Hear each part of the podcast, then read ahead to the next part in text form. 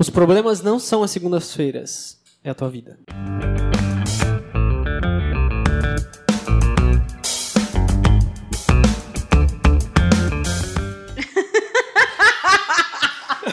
Nossa, João, essa foi a melhor reação do convidado que Foi muito boa. Junto com ela, a Selma Light também. É verdade. Dá-lhe, Legal a Rodrigo. reação, assim. Às É vezes o convidado fica bom. olhando e pensa assim, ó. Essa frase é, É muito sério boa. Muito boa. Buenas! Está começando mais um Sem Nexo. Podcast. Eu sou o Rodrigues. Na nossa mesa redonda também está o Juan, Eu. É nóis. o João, Oi. nosso pessimista, Salve. e a nossa convidada de hoje é a Ariana Luz. Olá. Prazer? Tudo bom? Tudo Prazer. certinho? Tudo certo. Lembrando, pessoal, Vocês. que estamos então no YouTube, no Spotify e no Instagram. É isso? Yeah. Senão depois no Insta João- a gente tem alguns trechinhos de mais ou menos um minuto. Então, se tu gostar do convidado ou da conversa, é só dar um confere no episódio completo. É isso aí. Então a nossa convidada hoje é essa moça do cabelo rosa, né? É rosa? Mas lá tava vermelho no Insta ou era rosa? É filtro. Daí a gente volta pra dar uma melhorada no rosto. Aí acaba mudando a cor do cabelo, mas tá tudo bem. Ah, tá tudo a gente não certo. se pega. Mas E é o, isso aí. o Rosa é, faz parte da marca, assim? Da, da tua marca registrada? Então, olha que loucura. Eu que eu sempre, sempre quis ter o cabelo colorido. E aí a minha mãe nunca deixou eu pintar cabelo de uma cor, tipo, né, de uma vez só. Aí ali por 2010 eu pintei as pontas de azul. Aí eu tinha só um pedaço aqui de azul. Passou, tirei o azul e tal. E aí tinha um dia que eu, em casa eu tinha tonalizante rosa. Eu queria mudar alguma coisa, só que eu não podia mudar de emprego, eu não podia mudar de casa. Falei, vou pintar o cabelo. E aí eu tinha o cabelo meio com luzes e tal, loiro. E eu simplesmente taquei o, o, o tonalizante rosa no cabelo. Isso foi em 2017. E aí minha mãe olhou, ela ficou tipo assim, tá louca? O que, que que você tá fazendo? Aí eu falei, quero mudar alguma coisa. E aí eu gostei. E aí desde então eu, eu mantenho o cabelo rosa. Desde 2010. Desde 2017, o rosa. 2017. É. Aquele que acompanhou bem a história. né? É, Tá não. prestando bastante Raciocínio. atenção. É, não, mas é que de 2010 pra 2017 é, É um pulo. É É, rapidinho, é rapidinho. rapidão. Pô, mas já pensou em deixar em outra coisa, sei lá? Já, mas eu sou muito apegada no rosa. E aí eu, eu já pensei em pintar de roxo. Tava pensando no final do ano passado. E aí eu tava tipo, será? Mas eu gosto muito do rosa. Pô, mas tipo um brancão, sei lá, uma parada assim. Mas é que dá Branco? um baita Tá trabalho. sacanagem. É, branco. diferente, quero né? tirar os brancos, quero pintar os outros. Mas você pode pintar tudo, tudo de branco. É. Aí ao invés de falar que é o cabelo que tá ficando branco, fala que você quis. Não, mas eu gosto Quando a assim. gente chegar a 100 mil inscritos, ele vai platinar. Aquele. Sim, eu, eu faço? Nossa, eu acho muito justo. Claro, faço. E aí eu pinto de roxo. Eita! E o João vem de pelado. Ué? Ah, ator? tá bom, Tu não é ator? Não, irmão, mas eu não. Tem Ator que ter um cachê bom. Só pra falar que Tudo, vocês né? têm que arcar com o que vocês falam, tá? Então, Eu- Rodrigo aí... Eu quero falar que eu vou monitorar tudo e vou cobrar de vocês. Com a tinta na mão, a, a, a platinada e a roxa na mão, assim, ó. Tá, e o Juan? O Juan tem que. O Juan falou pra avó dele que ele ia raspar. Eu vou raspar esse ano, eu vou raspar. Sabia que ele prometeu isso pra avó dele e não cumpriu? Que vacilo. Político. Não, vacilo, tem que cumprir. Prometeu pra avó, tem que cumprir. Vou é cumprir. Mas é, se eu contar a história, fica mais feio ainda. Então fica Ela quieto. pegou. não, já que estamos aqui, vamos dar. Mas ela, ela tinha pintado o cabelo de vermelho. Minha avó também ela é bem, bem doidona, e muita gente boa. Ela pintou o cabelo de vermelho e tal, mas ela não, não curtiu muito. Daí ela pegou e falou assim: Não, eu peguei e falei: "Ah, Avó, é, por que tu não raspa? Raspa que daí depois cresce. Eu falei brincando assim, né? E se tu raspar, eu raspo junto. Aí Ela raspou e tu não. É. Nossa, que vacilo! a minha avó, cara. Que a vida vacilo! inteira. Não, mas isso faz pouco tempo. É que porque eu assim, tô- tem duas coisas. É promessa pra avó e promessa de dedinho. Essas duas coisas são muito valiosas. E você quebrou uma das promessas valiosas. Eu não quebrei, porque eu ainda, tenho, eu ainda tenho um prazo ali, né? Uns Eu não três quero mais meses, fazer né? o podcast com ele. Pedi pra ele sair da mesa. Vou lá, vou lá ligar pra minha avó. Raspando o cabelo, né? Raspando o cabelo. Tocando Love, eh, Love by Grace. Preto do, e branco. Do, é, como é que é? Laço de família. Chorando e passando. Exatamente. Eu cantando, né, essa música. né? Exato, exato. Pra dar mais emoção. É, porque o Juan é boca de cantor, né? Você Boca canta? de cantor. É, pra dizer que é metido a cantor, ele não canta nada. Daí a gente fala boca de cantor. É, é do Rio Grande, hein? É. Porto Alegre. Porto Alegre. Tem né? que ser, Cada, né? Tem cada que ser. podcast ele traz um- uma parada diferente, né? É, Então, o Juan é boca de cantor. eu sou isso Boca aí, de eu cantor é quando a pessoa é metida a cantora, assim? É, só metida, não canta nada. Ah, tá. Aí só tem boca. Entendi. É, tenho só... Mas a boca já é alguma coisa. Tá ali? Não, é, é, um, é duas aulas de canto. É, é entre decola. 2010 e 2017. É isso aí. Essa- Tá aqui, ó. Tá. Tá Pouca pertinho, coisa, uma coisa mínima. É pouca coisa. Mas, Ariana, conta um pouco mais sobre o que tu faz, como que o que, o que tu desempenha ali pra gente conseguir Vamos lá. desenvolver um pouco É, mais. o que, que eu faço da minha vida? Eu sou publicitária, é, trabalho com marketing digital desde 2010. Ó. Olha só, 2010 foi o ano de revolução na minha vida. Cabelo aí, tá? azul, 2010, esse aí. cabelo azul, publicidade. Mas é porque assim, vamos lá, desde criança eu sempre fui uma pessoa viciada com tecnologia e coisas novas e aprender e tal. Meu avô, ele era artista plástico, desenhista, pintor, ele dava aula de desenho. E um dia, quando chegou a revolução dos computadores, no final dos anos 90, apareceu um computador na minha casa. Que meu avô usava para trabalhar, para desenhar, CorelDRAW e tal. Só que meu avô não se adaptou com, com o computador. E ele ficou jogado lá. Eu, com, sei lá, uns 7, 8 anos, falei, nossa, que legal, um computador. E fui mexendo, comecei a entrar na internet e comecei a ficar apaixonada pela internet. Eu tinha Fotolog, eu ganhei uma promoção uma vez do Pequenos Espiões. Lembra o filme Pequenos Espiões? Eu ganhei uma promoção, Tu mexia no DOS, então, né? quase. Era Foi aquele logo disquetão. depois?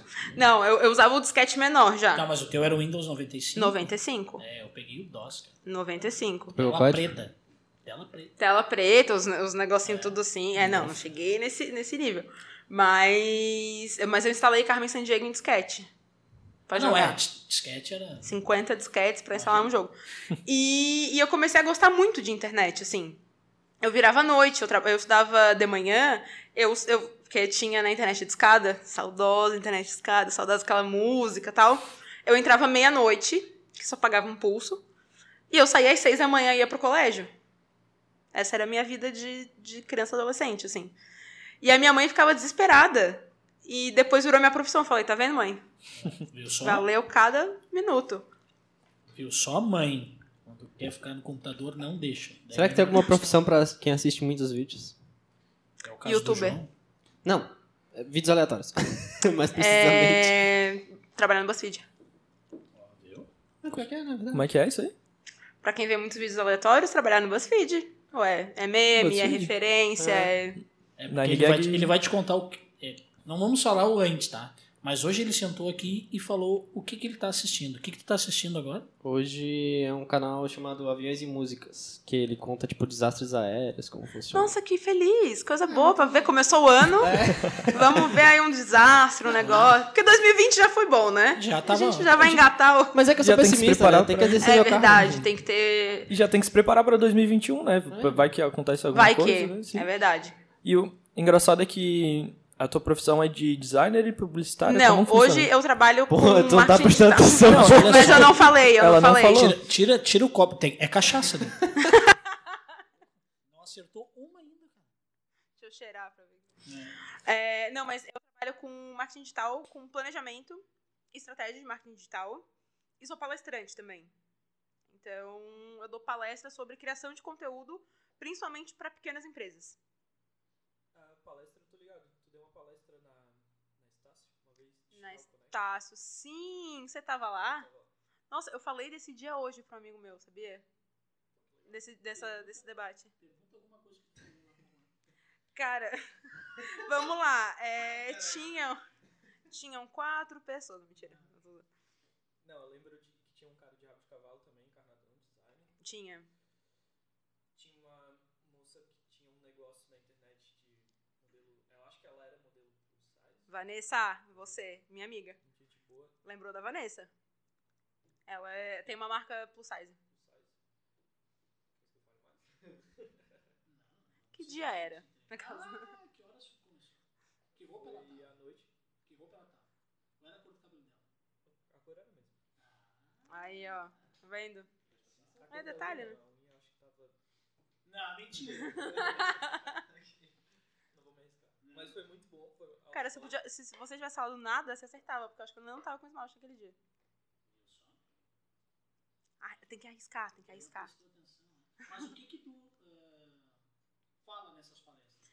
Então, a grande maioria das palestras, esse caso da Estácio foi um debate. Na verdade, para falar, era, tinham vários tópicos, eu adorei que foi muito, tipo, programa de TV, assim, você escolhia um número, virava um negócio, era muito lúdico, achei muito massa.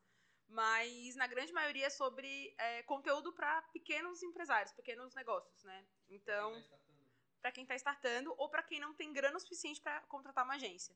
Porque, assim, vamos lá. É, principalmente aqui em Floripa, é, a, o mercado aqui em Floripa, são agências que, se você quiser fazer conteúdo para sua empresa, cara, é um investimento muito alto. Porque é uma equipe muito grande. Vai de 5 mil ao infinito, assim, né? Dependendo o que você quiser fazer. E muitos, eh, muitas empresas menores, eles não acham que é muito impossível fazer conteúdo. E a ideia dessas palestras é, é realmente desmistificar que você precisa ter muito dinheiro para fazer conteúdo. Então, além de mostrar todos os passos de um planejamento, eu dou dicas de aplicativo que a pessoa pode usar, como ela vai organizar tudo isso. Então, dentro dessas palestras, a ideia é que encoraje as pessoas que, talvez, ela, se ela for contratar uma agência, ela entenda e, e consiga cobrar a agência, no caso, ou que ela mesma faça, né? Ou, enfim, delegue para alguma pessoa fazer, mas que seja feito de forma interna na empresa, porque para empresas pequenas, tu não precisa ter um, uma Mega grande estrutura. É planejamento, é organização, você vê o que você vai postar, você entender o seu público e se comunicar com ele. E o mais louco é que tu consegue desenvolver tudo isso. Ela olhou pra lá e falou Olhei. assim, Olhou, viu? olhei, olhei, fui enganada, fui enganada. Tu consegue fazer tudo isso de forma gratuita, né? Porque tem uma porrada de aplicativo hoje em dia gratuito e muito bom, cara. Eu descobri recentemente Sim. o Facebook Studio, que ele acabou de criar faz pouco tempo. E é do caralho, irmão. Tu consegue programar, tipo, um IGTV, um story no Instagram. Olha que massa, cara. Tu consegue fazer toda a programação, deixa agendado, ele funciona Ele porque descobriu, só não tá usando, mas tudo bem. Isso é Porque gratu- te- gratuito. É gratuito. gratuito. é uma ferramenta nativa do Facebook Tu agora. descobriu o Facebook Studio? Tem certeza disso? Tá, eu achei, sei lá. E Tu achou, desgraça. Fui eu que te mandei o troço, cara. Quem te Te mandou, tio? mandei há duas semanas atrás. Eu tô usando este Tem aplicativo. pipoca. Tem... Não, pô, era o, o- Não era, né? É mesmo. Mas é que eu uso no desktop. Mas antes disso eu conhecia só o Buffer, que era uma plataforma também boa Só e que o tal. foda do buffer é que ele é bem limitado, né? É, e que É, ele é hoje bem tem limitado. umas nacionais também, né? Tem MLabs, tem. Mas é, a- daí o- é tudo pago, né? Eu não sei se a Milabs todas. tem... O MLabs é até barato, se você for É. usar pra uma, uma conta só. Mas é, o Facebook já criou essa, essa plataforma mesmo, porque tecnicamente a na API de, também, mas a API de Instagram e tal é fechada, então o MLabs faz meio que um trabalho ilegal, assim. Uhum. Eu não quero ser processada, bota em pino. O MP... Mas é, mas é que. Não, não é que é ilegal, mas é que ele faz uma forma de fazer como se estivesse fazendo um login num celular e tal. Que isso muitas contas eram perdidas por causa disso, né? E aí, com essa ferramenta nativa do Facebook fica mais fácil. Só que o, o Facebook você não consegue agendar story. Ainda não, né? Esse que é mesmo. Mas sabe, sabe qual é o rolê do story? Porque o story é tempo real. É, a intenção é ser bem... A intenção é faz que sentido. você grave na hora. Então ele não permite com que você agende stories. Ah, mas, Mas mesmo assim, GTV pra quem é criador de conteúdo é essencial, né? Mas às vezes é bom agendar stories, né? Tipo, ou um vídeo, ou um card que você fez. É. Coisas que vocês postam, por exemplo, de convidados, que não é. Ah, é um card com convidado, ou divulgando o podcast, um- uma edição do vídeo que vocês fizeram. Aí Cara, é é mais ideal, fácil, é. mais fácil agendar. Tanto que eu esqueci o de hoje. Poxa vida. É pessoal comigo. tu- Não, não, não, não é contigo, é do Felipe zoando. que Ah, tá. lançou hoje. Não, então tá. Vou... O meu eu te lembro. Isso, fica Eu mando um ar. Lembrando, e aí, João, já fez? Basta olhar o nosso feed, tem tanta coisa errada. Nossa. Fazer uma. Como é que é? Não olhem os detalhes. Consultoria, né? O que, que a gente vai fazer aqui? Não, o pior é que a gente trabalha numa empresa de produção audiovisual e caga pra esse tipo de coisa. Não, cara, é que eu tenho um sério problema com. Eu tenho um sério problema com texto e eu sempre deixo passar, tipo, ah, pô, ficou uma vírgula, mas ah, o número ali ficou errado. Filha da puta, eu olhei 300 vezes, tá Vou te fazer uma pergunta. Você faz tudo isso em cima da hora? Não, já. Você faz planejado? Tipo, você faz com um dia de antecedência? Uhum. Faz antes de postar, revisa o texto. Eu faço, só que meu olho é- tem problema, sei lá. Ah, então. Não É tem salvação. Não bota texto. Geralmente fica- eu mando pra outras pessoas pra dar uma olhada, porque, tipo, às vezes tu tá tanto tempo na frente do computador olhando pra uma arte, alguma... Eu trabalho com design, então teu olho te acostuma com aquela porra e passa um monte de erro. É, o que eu falo em grande parte das palestras é planejamento, pegar um calendário, ver tudo que você vai postar ali e cria esses conteúdos porque eu criei uma teoria. Que não tinha nada pra fazer, falei, vou criar uma teoria. Que é a teoria da Gisele Bündchen. Qual que é essa teoria? Que é assim, vamos lá, você tem uma loja, por exemplo, e você não planeja conteúdo. E um dia a Gisele Bündchen vai na sua loja. Obviamente, você vai puxar seu celular e vai fazer 50 mil stories, vídeo, foto dela, né, das coisas da sua loja. Só que o que você não pode é esperar ela, ela chegar. Você tem que criar conteúdo. Se ela chegar na sua loja, ok, você fura sua pauta e posta. Se ela não aparecer, você tem um conteúdo consistente com o seu público. Então, basicamente é isso.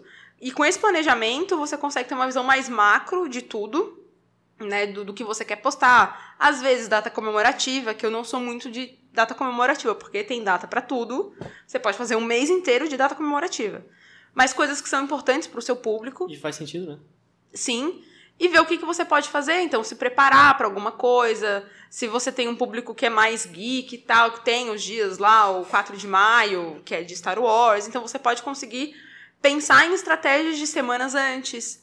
Se planejar para fazer conteúdos legais. Porque às vezes o que acontece é.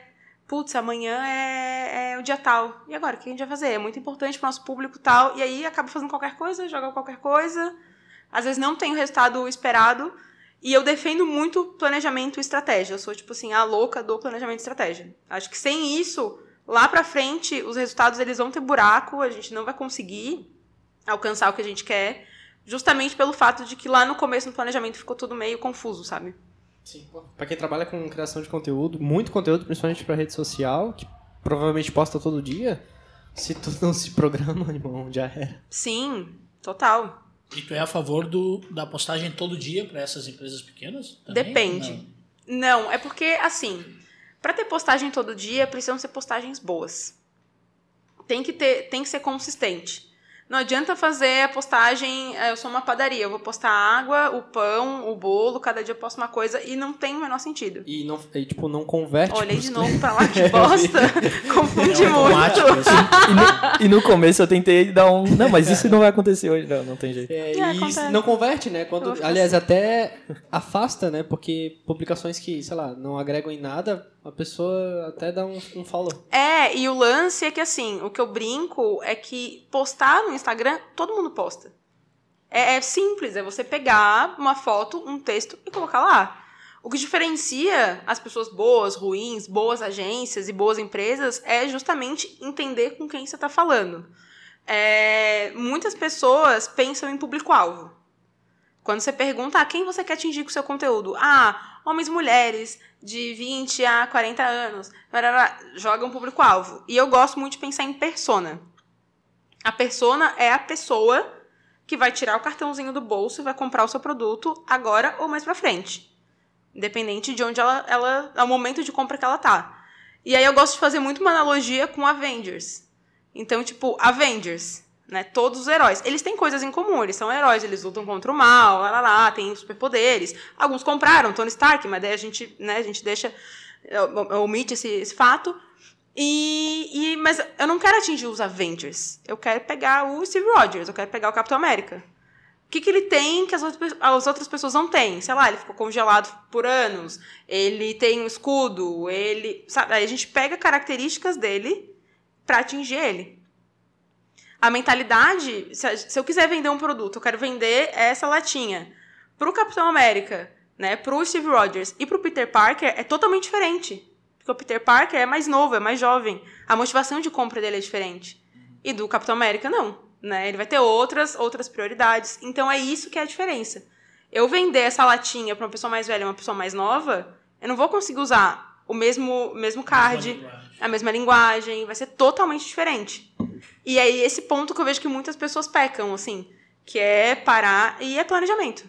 É entender com quem você está falando, quem você quer atingir. Se a pessoa que você quer que compre seu produto, ela vai. é, quem é a pessoa que tira o cartão e compra? Quem é que tem o poder de compra, né, da, da, daquilo? E como você vai conversar com ela?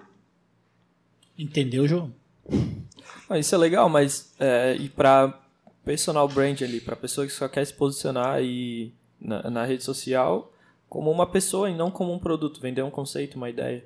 Como que seria para abranger o público-alvo, porque é bem difícil, tipo, tu não, tu não tá, tu tá tentando vender a tua imagem, entre aspas, né? Como todo mundo que tá ali. É meio... Mas tu não tem um produto, né? É, mas tu não tem um É, o produto. produto vai ser você, no caso, né? Ou o seu conteúdo. Mas vai funcionar da mesma forma. Porque se você é, for criar memes, por exemplo, tem as pessoas específicas que gostam de meme. E elas têm comportamentos dentro da rede social parecidos. Então, é você acompanhar páginas de meme, pessoa que segue e dar uma olhada, tipo, fazer uma etnografia, assim. É o trabalho de stalker. E eu, eu falo isso em palestra. É assim, é uma coisa que você nunca imaginou que ia ser útil para sua vida. A arte de stalkear. É ver comportamento das pessoas mesmo. O que, que ela segue, o que, que ela gosta, o que, que ela curte. E é fazer uma pesquisa em todas, as- todos os âmbitos de rede social. Twitter, LinkedIn. E o Twitter é muito bom porque a pessoa dá RT, ela conversa, você tem muito mais dados. É, LinkedIn para ver onde ela trabalha, o que, que ela faz. Então, fazer todo esse acompanhamento. Tanto para a pessoa quanto para a empresa, é a mesma coisa. É você entender o comportamento de quem consome o que você faz. Por- Mas, Pode falar, desculpa. é, Um exemplo que a gente pode trazer, assim, que veio na minha cabeça, é o nosso projeto aqui. É, a gente não tem uma persona porque vai depender de quem senta aqui. A gente teve um vereador, a gente vai ter um lutador de MMA, de MMA. A gente teve o pessoal do, do autismo. é, tipo, muita, muita gente Vocês têm uma diferente. persona. É pessoas que buscam informação ou entretenimento. E mente aberta. Pois e é, mente mas- aberta. É, Então, mas aí vocês já vão mexendo. abrangente, não? Mas aí o que, que acontece? Vocês têm que pensar. é, vocês podem ter mais de uma persona. Não, devemos ter, né? Senão a gente não consegue. Vai ser a, a Ana, de 26 anos, que ela cursa comunicação social. Ela adora rádio tal, escuta podcast, ela escuta enquanto ela tá trabalhando para dar uma risada. Nananana. A gente tem o Pedro, de 32, que ele, e aí vocês vão montando essas personas. E lógico, vocês não vão basear o podcast, talvez 100% nas personas, mas os conteúdos podem ser voltados para ela que criem gatilhos com que ela. Na verdade, vocês especificamente, vocês têm que criar um gatilho com as pessoas. Ela apertar no compartilhar ali e mandar pra alguém. Meu, isso aqui é muito irado.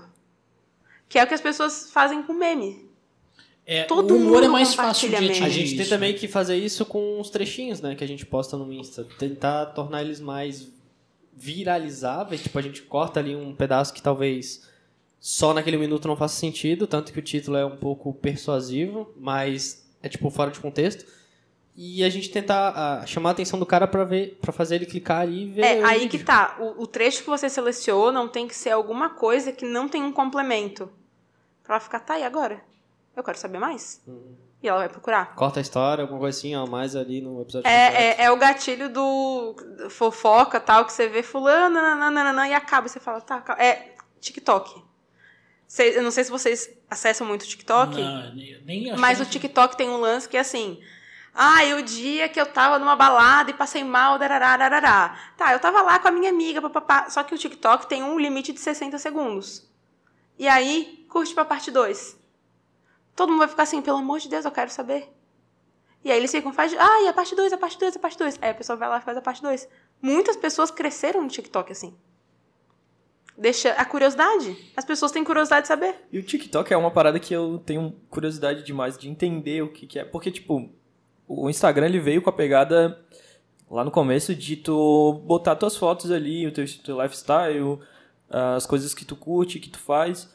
E cada vez mais vai ampliando isso. Ah, tá mudando um pouco agora, tá mudando bastante, na verdade, o, Instagram.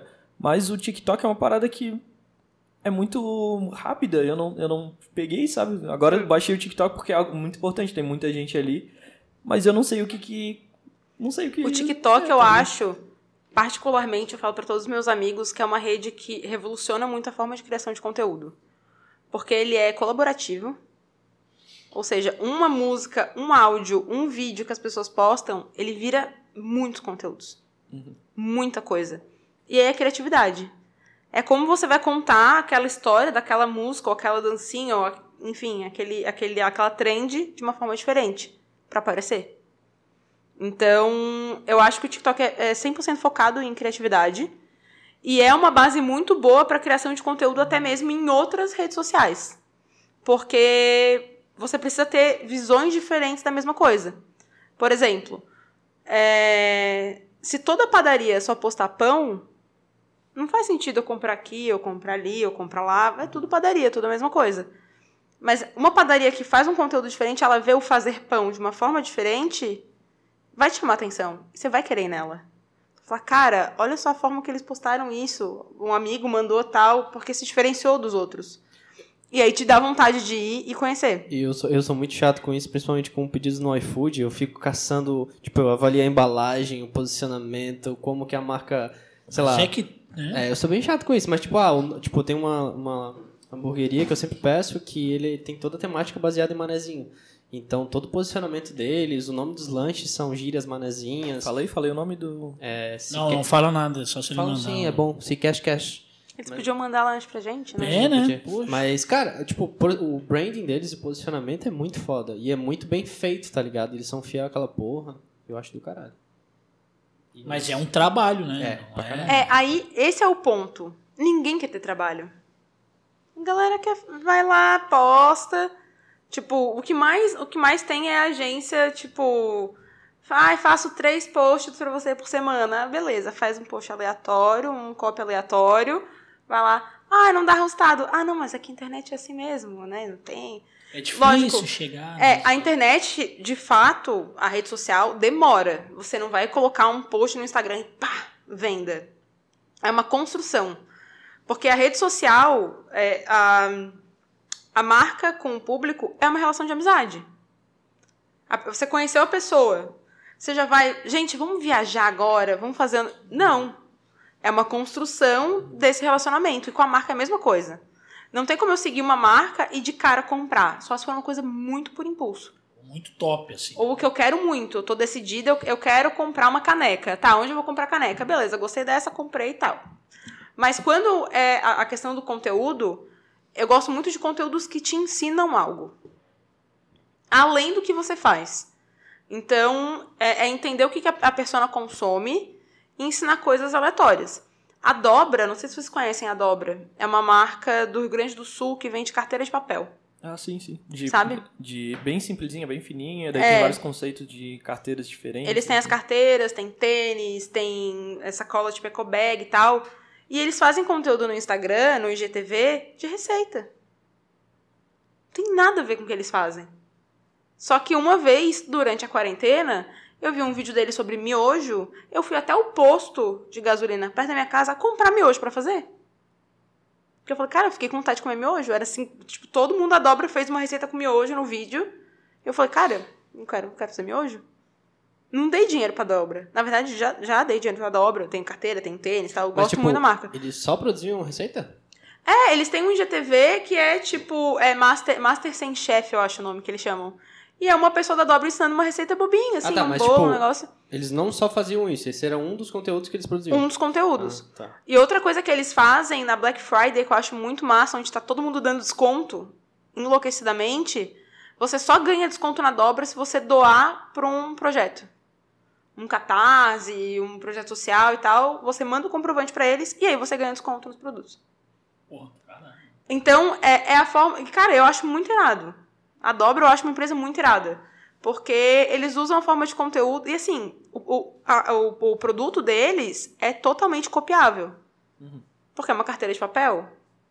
Sabendo disso, se você quiser. Ah, eu não quero comprar dobra, eu quero imprimir uma carteira. Você pega o molde no site deles e imprime. Então te faz. te- dá vontade de comprar dobra. Sabe? E- só que isso não é do dia pra noite. A dobra não nasceu falando, ai, gente, ó, receita no Instagram, aqui a gente vai vender Não, não, milhões. Foi toda uma construção. É uma construção. E isso leva tempo. Só que muitas vezes o, o empreendedor, pequeno ou médio, ele não entende esse tempo, ou ele não tem, sei lá, financeiramente o tempo necessário. Uhum. Sabe o que eu acho? Eu acho que é muito porque muitas empresas não educam. É eu ser honesta e aberta com a pessoa e falar assim: olha, a internet funciona assim, assim, assim, assim. A gente precisa fazer isso, isso e isso para chegar no seu objetivo tal. a maioria das empresas é não, você vai vender muito, prometem muita coisa, e aí a pessoa fica, tá, mas não vendeu O nada. que, que aconteceu? É. Ué, não era. Porque é o lance. Aí tem o lance do comercial que vende, que quer vender, que quer cliente. Enlouquecidamente promete E não pensa no, na produção, que vai ter que fazer tudo isso. que se rale a produção. Exato. E aí tem muito ruído de comunicação em agências, em várias agências tem isso, por isso que é uma rotatividade muito grande de cliente em agência, né, de marketing digital principalmente, porque é isso. Às vezes o comercial não entende o que é marketing digital, não entende o processo, promete uma coisa que não existe ou que leva muito mais tempo, não é aberto com o cliente, o cliente fica irritado, cancela o contrato, fica com trauma de marketing digital e acha que não funciona. Eu vi isso acontecendo com o inbound marketing, que é uma parada que leva no mínimo pra te implantar ali uns seis meses. E eu via muita, muita gente chegando, ah, não, vou, vou trazer isso pra cá e tal, daqui a três meses tu já vai estar com o funil de vendas feito, o cliente já vai estar na metade e tal. E não tinha, daí chegava na hora, o, o gestor chegava, o CEO falava assim, cara, isso aqui não funciona, isso aqui é ruim. Sim. Mas não, é o método que está sendo prometido errado. E o que a gente também, o que eu vejo, e a gente sofreu aqui no, no nosso trabalho, é o empresário, o empreendedor, o dono da empresa, enfim, a, totalmente analfabeto digital, eu falei. Sim. Então ele é uma pessoa muito mais velha, que não está no digital, mas veio a pandemia e jogou, ó, só vai sobreviver se tu estiver aqui. Não, mas tu tá falando de alguém. Fala o nome aí. Não, não precisa. Não. E aí, Não, gente, o processo é caro. É, O- como é que é? E aí, quando ele se, quando ele se deu conta, é, de, putz, mas não é isso que eu quero. Sei lá. O que vende é o, a tampa azul. Se botar uma tampa vermelha, a pessoa não vai comprar. Tá aqui, tu- tudo, todo mundo na internet sabe disso. Mas ele é um analfabeto digital. E eu tô pagando, eu quero vermelho. Aí não tem o resultado que ele vai dizer, viu? Te paguei e não deu nada. Só que ele é um analfabeto digital. E o que mais tem de empresários e empreendedores hoje ainda, ou diretores de empresas analfabetos digitais. Sim, e, mas aí que o, o lance é, eu acho que é de uma responsabilidade da agência, por exemplo, ou das pessoas que trabalham com comunicação digital e oferecem esse trabalho, de educar. De sentar com a pessoa e ser paciente, porque e, ela não sabe. e mostrar para ela o que, que é. Mostrar, dar referências e tal, porque as pessoas de fato elas não sabem. Não sabe. Elas sabem que precisam fazer, mas elas não têm a menor ideia de todo o processo. E se ela tá te pagando, é porque ela não tá afim de fazer. E ela não sabe. E, e ela não vai querer aprender. Mas o, o básico de um- um- uma consultoria, entre aspas, que acho que tem que ter. Ela vai valo- valorizar ainda mais o teu trabalho. Porque ela tá entendendo onde ela tá botando o dinheiro dela. Eu tô te explicando como é que funciona todo o material. Tô abrindo aqui, ó, Exato. a caixa preta para te mostrar, ó, esse mundo aqui é outro, não é o E ser extremamente honesto. Assim, uma coisa que eu sempre, quando eu faço relatório, por exemplo, eu gosto de colocar número ruim. Porque a gente tem que olhar para os números ruins para poder entender o que aconteceu e como deixar números bons. Se eu, se eu vou omitir esses números, só boto coisa bonita, coisinha verde, pra cima tal, eu vou enganar a pessoa, ela vai achar que tá tudo lindo, depois não vai vender, ela e aí, não vendeu. Mas é porque às vezes tinha ali é, é que as pessoas têm medo, as agências têm medo de, ai, vão botar um número ruim no relatório, um mês de trabalho, eles pagaram pra tá, caiu, mas às vezes caiu por algum motivo. Às vezes o produto que a pessoa queria ficou indisponível no site. A pessoa não vai entrar. Fez um ads de um produto que não tá no site. Sabe? Então você botou verba, botou investimento, alcançou muita gente, mas não não tá no site. Então, e aí logo não converteu. É, mas a, agência acaba perdendo logo ali adiante. Ele vai ficar Logo insatisfeito. adiante, exato. Então é, é empurrar com a barriga aquele problema, porque ele Sim. não vai ser resolvido. E é muito entender também, por exemplo, pandemia.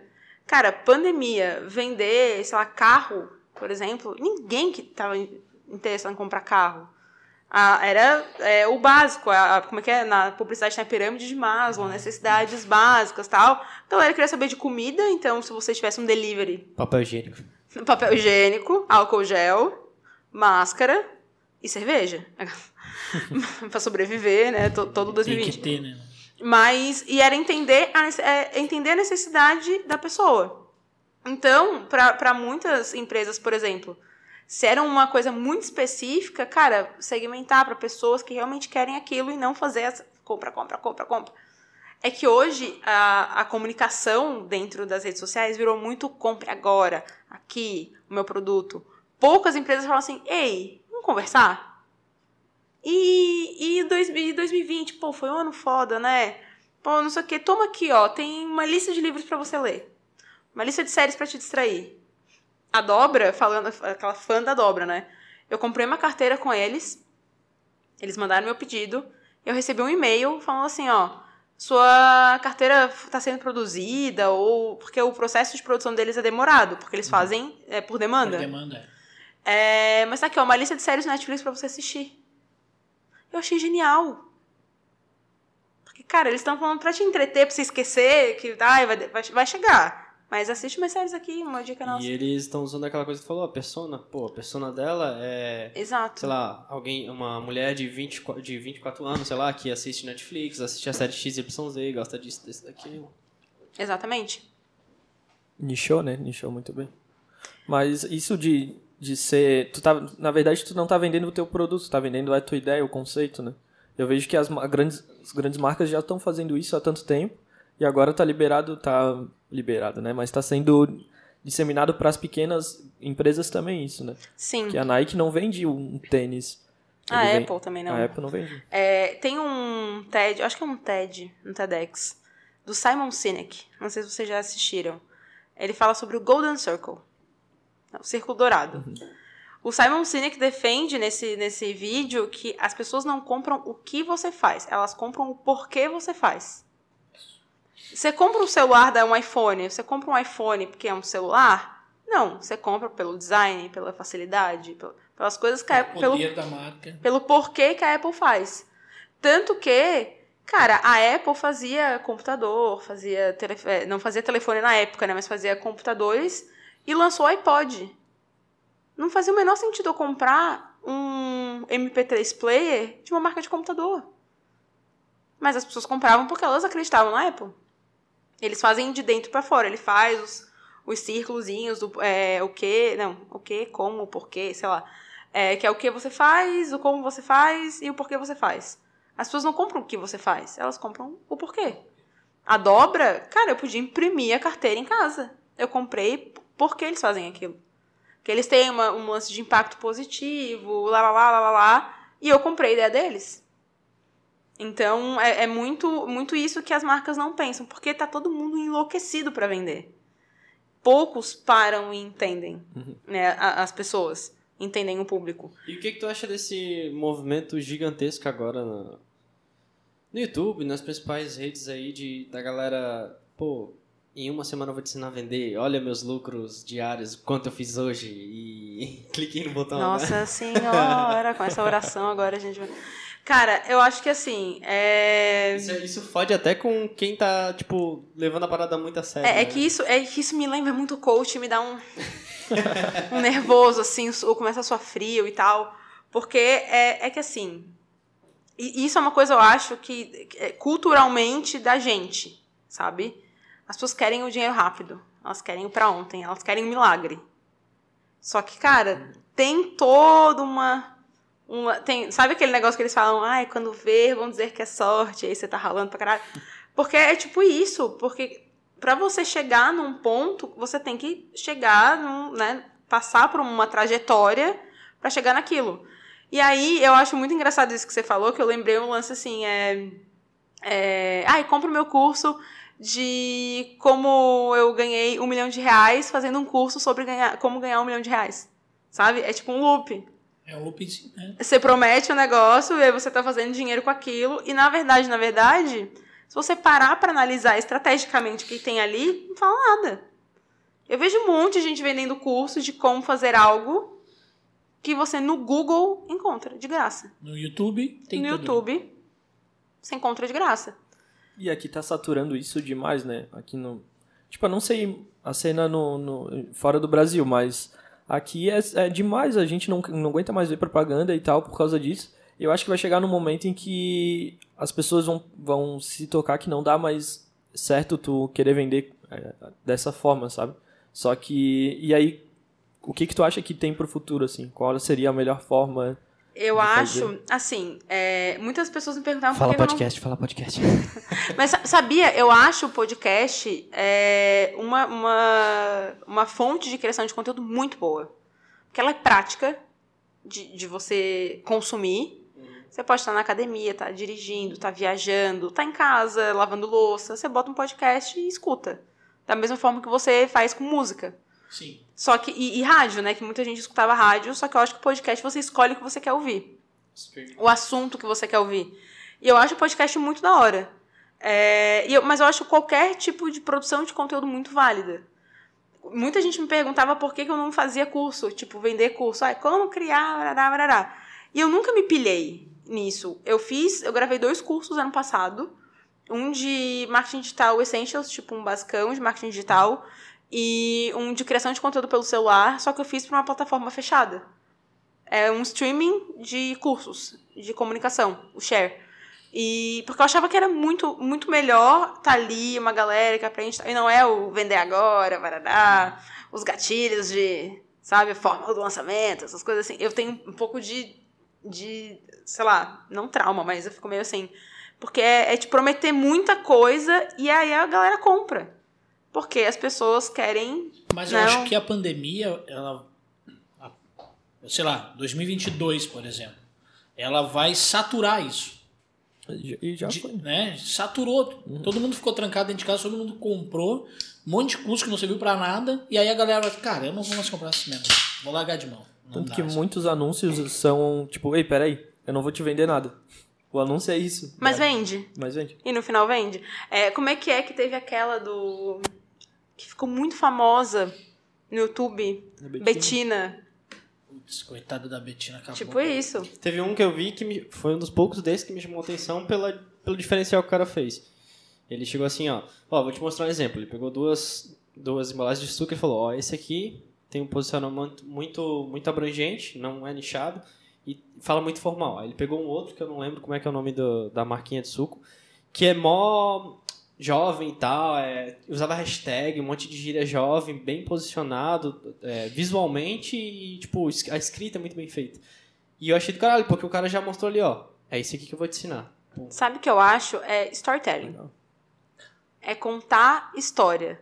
Forrest Gump total, assim. Porque as pessoas. É o que eu falei do lance de. Ah, curta pra parte 2, a pessoa quer saber. Porque as pessoas gostam de história. E é contar história. Teve um anúncio uma vez no YouTube que eu até mostrava em aula pros meus alunos, que foi. Eu me senti muito trouxa quando eu caí nesse esse anúncio. Eu vi cinco minutos de anúncio. Não. Eu vi. Eu. Eu vi. Eu que sei todos os gatilhos de anúncio. Eu parei e fiquei vendo e quase chorei no final. Que era um anúncio do Açúcar União. Que ele começava com um cara chorando. Os cinco primeiros segundos do anúncio era o cara chorando. E depois era uma mulher contando uma história. Eu falei, mano, por que esse cara tá chorando? Eu quero saber. Parei e o anúncio ali. Só que era anúncio, eu não podia ir pulando. Eu tinha que ver tudo. E aí a história era a mulher falando do cara, eles tiveram um filho, ela perdeu o bebê, barará, barará, barará. E ela tava grávida de novo e ela tava fazendo um bolo com açúcar união. E ela entregou o bolo pra ele, era, era uma, é uma menina, o cara chorando e tal. E eu já tava aqui, ó. Isso. Totalmente manipulada pelo anúncio, fui comprar açúcar, quilos de açúcar. Diabetes foi lá pra Mas- cima. Mas. E é isso, sabe? Porque a minha, a minha analogia geral, assim, de marketing e tal, é que eu acho, atrás do CNPJ tem um CPF. E as pessoas se conectam com pessoas. Então, conta uma história. Só não faz igual a do bem. Né? A do, sabem a do bem, o suco? Eu não sei, não me lembro dessa. Aquele suco bonitinho. Sim, é o sim, suco tem a que do tem. do asinhas. né? É, que tem um monte de coisa. Eles, eles tinham um, um storytelling muito bom, que era as laranjas da, da fazenda do seu fulano, barará, barará, barará. E aí descobriram que não, não tinha fazenda, não tinha o seu fulano, era comprado de não sei aonde. E aí, né, É, crise total. da China. Mas se você tem uma história é, interessante, e não precisa ser uma história de superação, cara, história. É contar como você chegou lá, ou Não é como o, aquilo. é o quê? Como tu conta a história, né? É como tu conta a história. Agora eu me lembrei da, do W Marcão, que tu fez o trechinho da piada com ele. Só que tu deixou de contar toda a piada, né? Se tu tivesse cortado a piada, Aí, o ó. pessoal ia lá no YouTube pra ver a piada completa. Pega ali o gatilho e pum. Viu? Aprende. Boa, boa. Tem um, um discurso do Steve Jobs em Stanford, eu não sei se vocês já viram. Não, É o discurso do Stay Hungry, Stay Foolish. Que foi a frase mais falada, até quando o Steve Jobs morreu. Tem gente que tatua, tipo eu, tatuei essa frase, muito McFag, né? Mas tá tudo bem. Mas foi um discurso que ele fez na Universidade de Stanford para uma turma que ia se formar. Ele, fala, ele conta três histórias. Ele conta a história de quando ele foi adotado tal. Não sei se vocês sabem a história do Steve Jobs, mas Hum, ele foi. A gente é uma vergonha, né, pro, pro meio da comunicação aqui, né? Você não A gente sabe tá nada. Não, bem- gente, é porque assim, é que eu pra Apple, é tipo assim, se eles fizerem uma caneca, eu vou, ah, caneca da Apple, vou comprar. Sou trouxa mesmo, totalmente vendida pro marketing. Mas eu acompanho muito, tipo, li biografia do Steve Jobs, gosto bastante, apesar de ele, né, ser meio babaca e tal, com as pessoas. Mas a forma dele de, de pensar e de como ele estruturou a Apple eu acho muito da hora. E aí, nessa, nesse discurso de Stanford, ele fala sobre. é, ele foi adotado, ou, né, a família Jobs, na verdade, é a família adotiva dele, porque a mãe dele. é, o, o, pai biológico dele era da Síria, eu acho, e o pai, né, o avô dele, a- o pai da mãe dele não queria esse relacionamento, então ela deu o filho para adoção. E ela ia, queria a única, como é que fala? O único coisa obrigatória sempre essa adoção era a família precisa ser, ter uma faculdade para poder é, me garantir que ele vai estudar, vai para faculdade. Porque eles eram formados, tinham pós-graduação, os dois, né, os pais os biológicos. pais- E, e tava tudo certo com uma família tal, ia adotar. E aí, quando nasceu, era um menino, a família, puta, a gente queria uma menina. E cancelaram a adoção. A família do Steve Jobs, né, a família Jobs, que foi a que adotou o Steve Jobs, é, eles não tinham, não eram ricos, nenhum dos dois tinham faculdade e tal, só que eles queriam muito adotar uma criança porque eles não podiam ter filho. E aí a condição era, então, beleza, mas você é, fez contrato, sei lá, para que vocês vão guardar dinheiro para que ele vá para a faculdade. Então ele conta essa história tal. No fim, ele foi para a faculdade, desistiu. Jobs nunca se formou na universidade. Ele saiu, fez várias aulas aleatórias na faculdade, fez tipografia, que foi onde ele jogou pro, pro, pro Mac depois e tal. E ele vai contando várias histórias de morte, do câncer, nananã. E você se- vai se envolvendo com isso, porque é o storytelling. Ele conta, fala que vai falar três histórias e ele termina com Stay Hungry, Stay Foolish, que foi uma frase que não é nem dele. E todas as pessoas. Cara, quando Steve Jobs morreu, era Steve Jobs. A data de, né, o ano de nascimento, o ano da morte, Stay Hungry, Stay Foolish. Que é o que eu tenho tatuado, entendeu? Mas, por referência a ele, mas é uma frase que estava no final de um livro que ele leu. E ele fala que é do livro. Então é como você conduz isso. Porque por mais que você saiba que todo né, o background Steve Jobs ele era meio babaca, você vê aquele vídeo, você se envolve com a história dele, porque é coisa real. É ele falando da família, é ele falando do, do câncer que ele teve, que foi o que ele morreu depois, mas na época ele tinha vencido o câncer. E aí ele fala que é, o que motivava ele todos os dias era que, cara, eu vou morrer. Então isso pra ele foi uma motivação, sabe? Então esse lance do storytelling eu acho que se aplica pra qualquer coisa, que é a forma como você conversa, é você contar uma história. E eu acho que as marcas têm que fazer isso, sabe? É como você vai se comunicar e é como você fala com as pessoas. É, ô, tudo bom, você tá no bar, meu, te conheço, você tava com fulano, lá, lá, lá. Você conta uma história.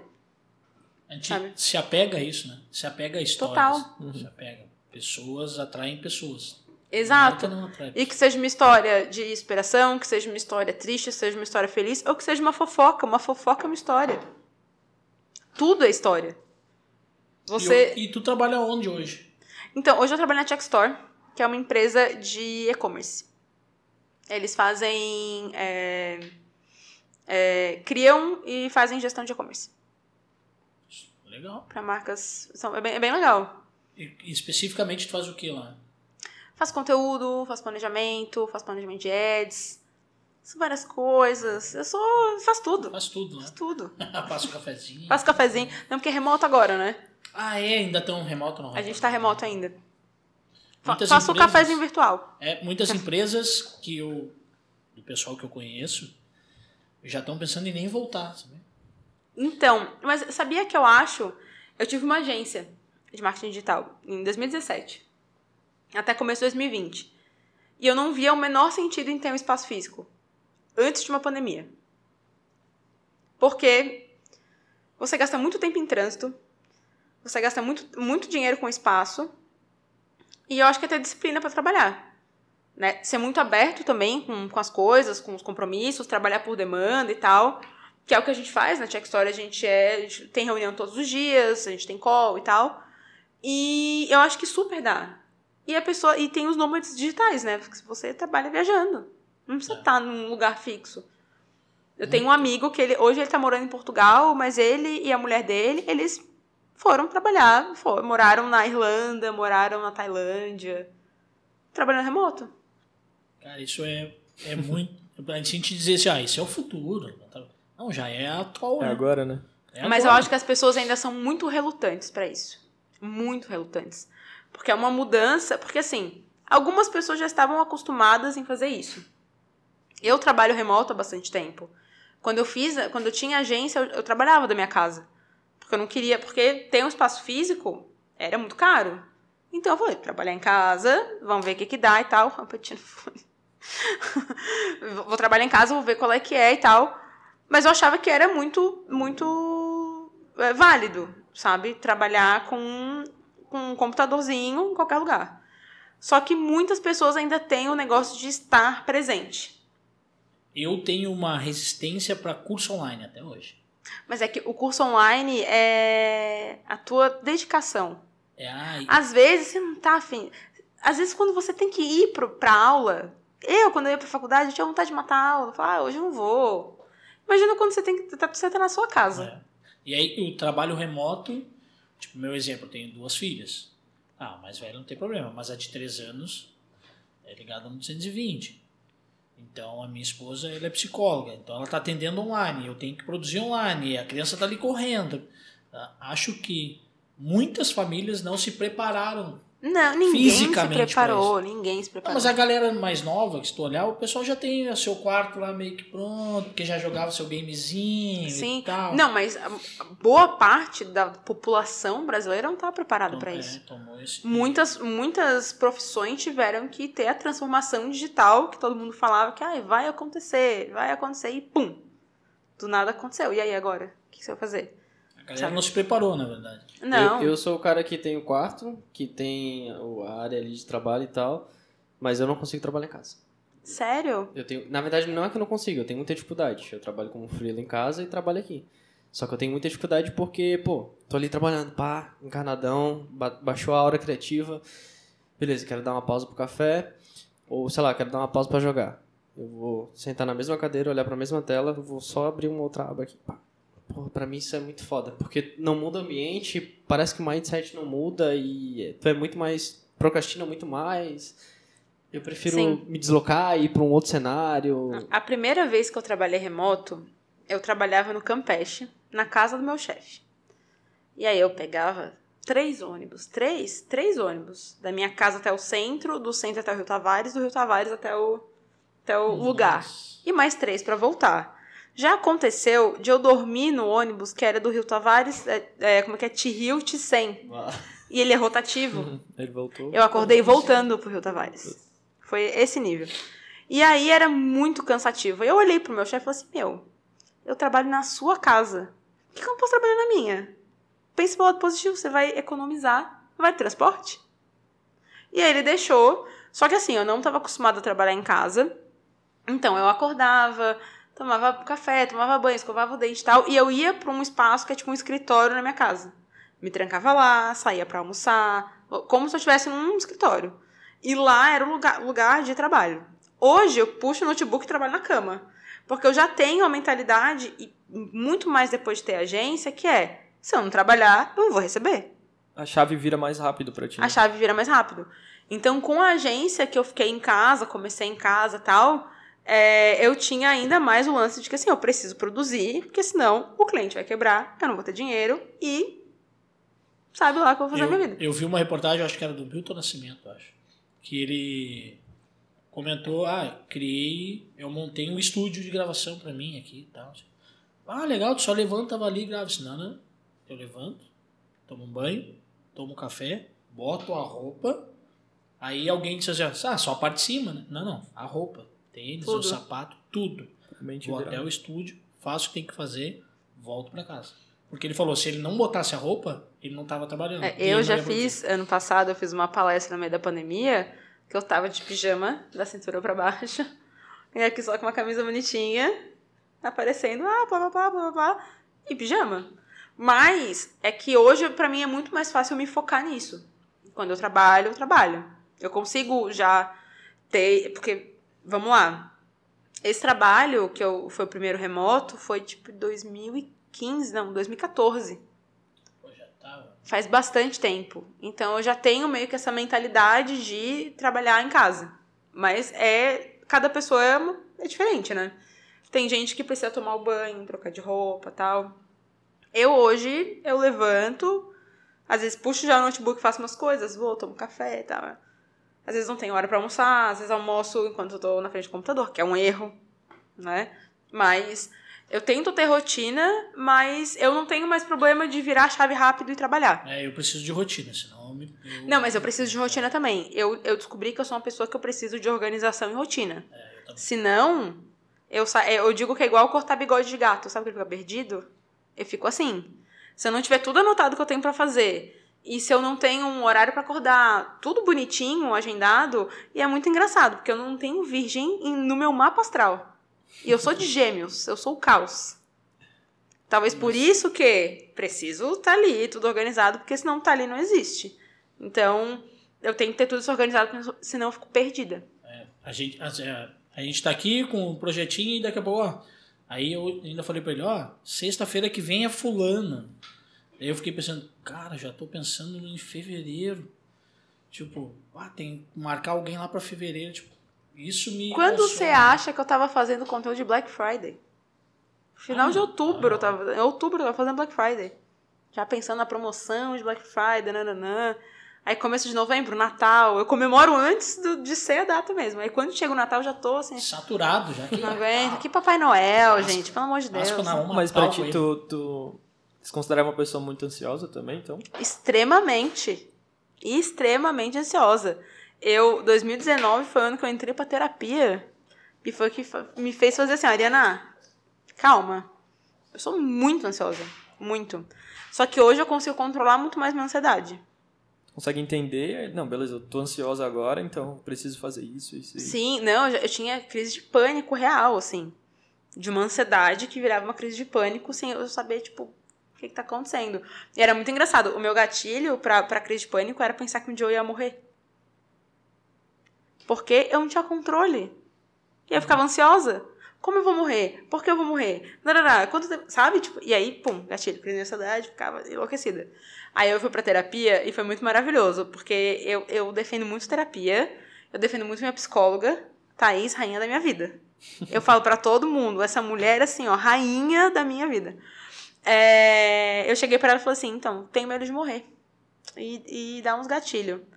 Daí ela falou assim, qual que é o sentimento de perder que você tem de perda? Daí eu falei, ah, não sei, talvez não existir mais. Não sei. Nunca parei pra pensar nisso. Não, mas beleza, sempre dá umas crises. Quando der uma outra crise, eu vou, vou prestar atenção mais racionalmente. Nunca mais me deu. Bah. Real. Porque era ansiedade. Tipo, era só. Então, eu me considero uma pessoa extremamente ansiosa com tudo. Só que hoje eu tento ficar mais, tipo, viver hoje. Lógico, eu faço planos, eu trabalho com planejamento, eu tenho que já estar pensando nas coisas, mas resolução de problemas eu tento não me estressar quando o negócio é mais pra, mais pra frente. Sabe? Tipo, vou gravar o podcast. Meu Deus, se não tiver Uber, e aí como é que eu vou? Não, não, não, não, não. Não, calma, se não tiver Uber, aí eu vejo o que vai ter no dia. Sabe? Eu não preciso. Meu Deus, eu ficava dias antes. Exatamente planejado, tudo bem certinho. É, Até porque tu não tem controle sobre muitas coisas, né? E vou te falar, isso também é muito uma parada de tu confiar no teu próprio taco. Porque, por exemplo, quando eu tinha muito menos experiência na área de design, que é onde eu atuo hoje, eu ficava martelando, caralho, como é que eu vou fazer isso aqui? Puta, que que eu- como é que eu vou fazer essa logo, sei lá. E hoje em dia eu penso assim, Véi, vou deixar pra amanhã, que eu sei que amanhã eu vou dar um jeito, irmão. Você é publicitário? Só. É, o modo publicitário. O deadline. Não, Você sempre fala, vamos deixar lá. Mas incrivelmente, eu, eu sempre tenho certeza. Cara, fo- é, agora eu não tô criativo, mas foda-se, vou deixar pra mais tarde porque eu sei que eu vou resolver. Uhum. Eu vou dar um jeito de resolver, irmão. E eu sei que vai ficar um trabalho legal. Porque, não sei, eu desenvolvi esse meu lado de confiar no meu trampo. Sim. E eu acho que, assim, em muitas oportunidades profissionais que eu tive, eu sempre, eu sempre fui extremamente cara de pau. Extremamente cara de pau. É, o Share, esse que eu falei que eu gravei o curso, fiz dois cursos para essa plataforma fechada, a primeira vez que eu falei com o Rafa, que é o dono do Share, Rafael Martins, foi 2015, eu acho. Eu, tava numa- eu fui chamada por uma professora da Estados para dar palestra. E aí eu falei, cara, eu quero dar palestra, é muito massa, porque eu queria muito compartilhar conhecimento com as pessoas. E aí tinha um evento aqui em Floripa, do Share. E eu mandei um e-mail pro Rafael, é ótimo, eu tenho esse e-mail até hoje, que é tipo assim, Oi, Rafael, tudo bom? Meu nome é Ariana, eu sou formada em publicidade, lá, lá. Eu queria saber como, eu queria dar uma palestra no Share, como eu faço? Como que funciona? Louca, sabe? Tipo, fui, oi, tudo bom? Queria palestrar. Eu sei que passou um tempo, obviamente eu não palestrei em 2015 no Share. 2016 teve um processo seletivo, eu passei, comecei a trabalhar com eles, trabalhei em 2016, tipo, quase até o final do ano, e aí e nunca palestrei lá, tá? Eu trabalhei com eles e nunca palestrei. E aí eu tinha uma palestra sobre Snapchat, né? O Yapi, Descansa em Paz, que morreu. E aí, fantasma, né? Virou fantasma mesmo. E eu tinha uma palestra que eu já tinha é, palestrado na Estácio, tal, não sei o quê. E aí eu tava no evento do Share, e aí o Rafael olhou pra mim e falou assim: Você tem sua palestra de Snapchat aí? Falei, tenho. Ele falou assim: Pois é, você vai palestrar amanhã porque a gente teve um problema com uma palestrante, você vai. Aí eu fiquei tipo, nossa. E aí palestrei e tal, não sei o quê. 2017. Não, foi 2018, eu acho. Eu não lembro agora a data. Mas foi a primeira vez que eu palestrei aqui em Floripa. E aí eu fui chamada por eles real, assim. Não foi tipo, vai lá. Eles me chamaram, tinha, tinha meu nome no negócio. Eu falei, cara, que demais. Eu tirei foto, mandei pra minha mãe e tal. E foi porque eu tive a cara de pau lá de início. falar e construir isso e palestrar. Então eu sempre fui, fui extremamente cara de pau com as coisas. E eu nem lembro porque eu tava falando isso, na real. A gente tava Eu falando de. de- Talvez pela confiança, né? Ah, sim, mas é. E o lance de, de, de cara de pau me ajudou muito em muita coisa. Eu, porque eu, eu penso assim, ó, gente, o não eu já tenho. Porque já não tem isso. Se eu conseguir, melhor. Sabe? Então, cara, eu já, já fiz muita coisa. Quando eu descobri que eu queria trabalhar com marketing digital, porque assim, eu entrei na faculdade de jornalismo. O meu sonho, por incrível que pareça, era trabalhar com jornal impresso. Papel, sabe? Aquela coisa. E aí, na- no terceiro semestre da faculdade, eu consegui ser assistente de redação, né, o vulgo estagiário, de um jornal muito conhecido aqui, um, um um grande glom- conglomerado de né, informações e tal. E beleza, fui trabalhar com eles. Aí quando eu cheguei no meu primeiro dia, eu achei que eu, sei lá, fazer umas notinhas. O negócio era falar, Ariana, você vai ficar responsável pelo obituário. Filha da mãe. Eu falava de gente morta todos os dias. E era. trabalho ia ser muito show pro João. Ia gostar, né, João? Nossa, era tão legal. Você ligava, tipo assim, a pessoa morria hoje, amanhã você tava ligando pra alguém da família. Oi, fulano, tudo bom? Sou a Ariana, faço obituário, blá, blá, blá. E aí tinha gente que tava no meio do velório. Sabe? Eu chorava. Eu chorava horror. Era a Copa de 2010, a galera toda, é, Brasil, e eu, "Ai, que morreu do quê? Era, e aí eu falei, cara, eu não, não quero mais trabalhar com jornalismo, eu penso que eu sou muito criativa tal, eu vou pra publicidade. E eu brinco muito, eu cheguei na faculdade e conversei com os dois coordenadores de curso. O coordenador de jornalismo falou: Não, Ariana, você escreve tão bem, seus textos são tão bons, não, continua no jornalismo. Eu fui pro coordenador da Estácio, da, da, da Estácio, aquelas falam o nome da faculdade, o de publicidade, ele me vendeu o curso, eu troquei. que é né, publicidade. E aí, nesse período, é, ia ter um show de uma banda que eu gostava muito, gosto ainda, chamada Green Day. Eu sou extremamente fã de Green Day. E eles iam fazer um show no Brasil. E eu não tinha um real para assistir o show. Porque além de eu ser estagiária, eu tinha pedido demissão. Então, eu de fato não tinha dinheiro.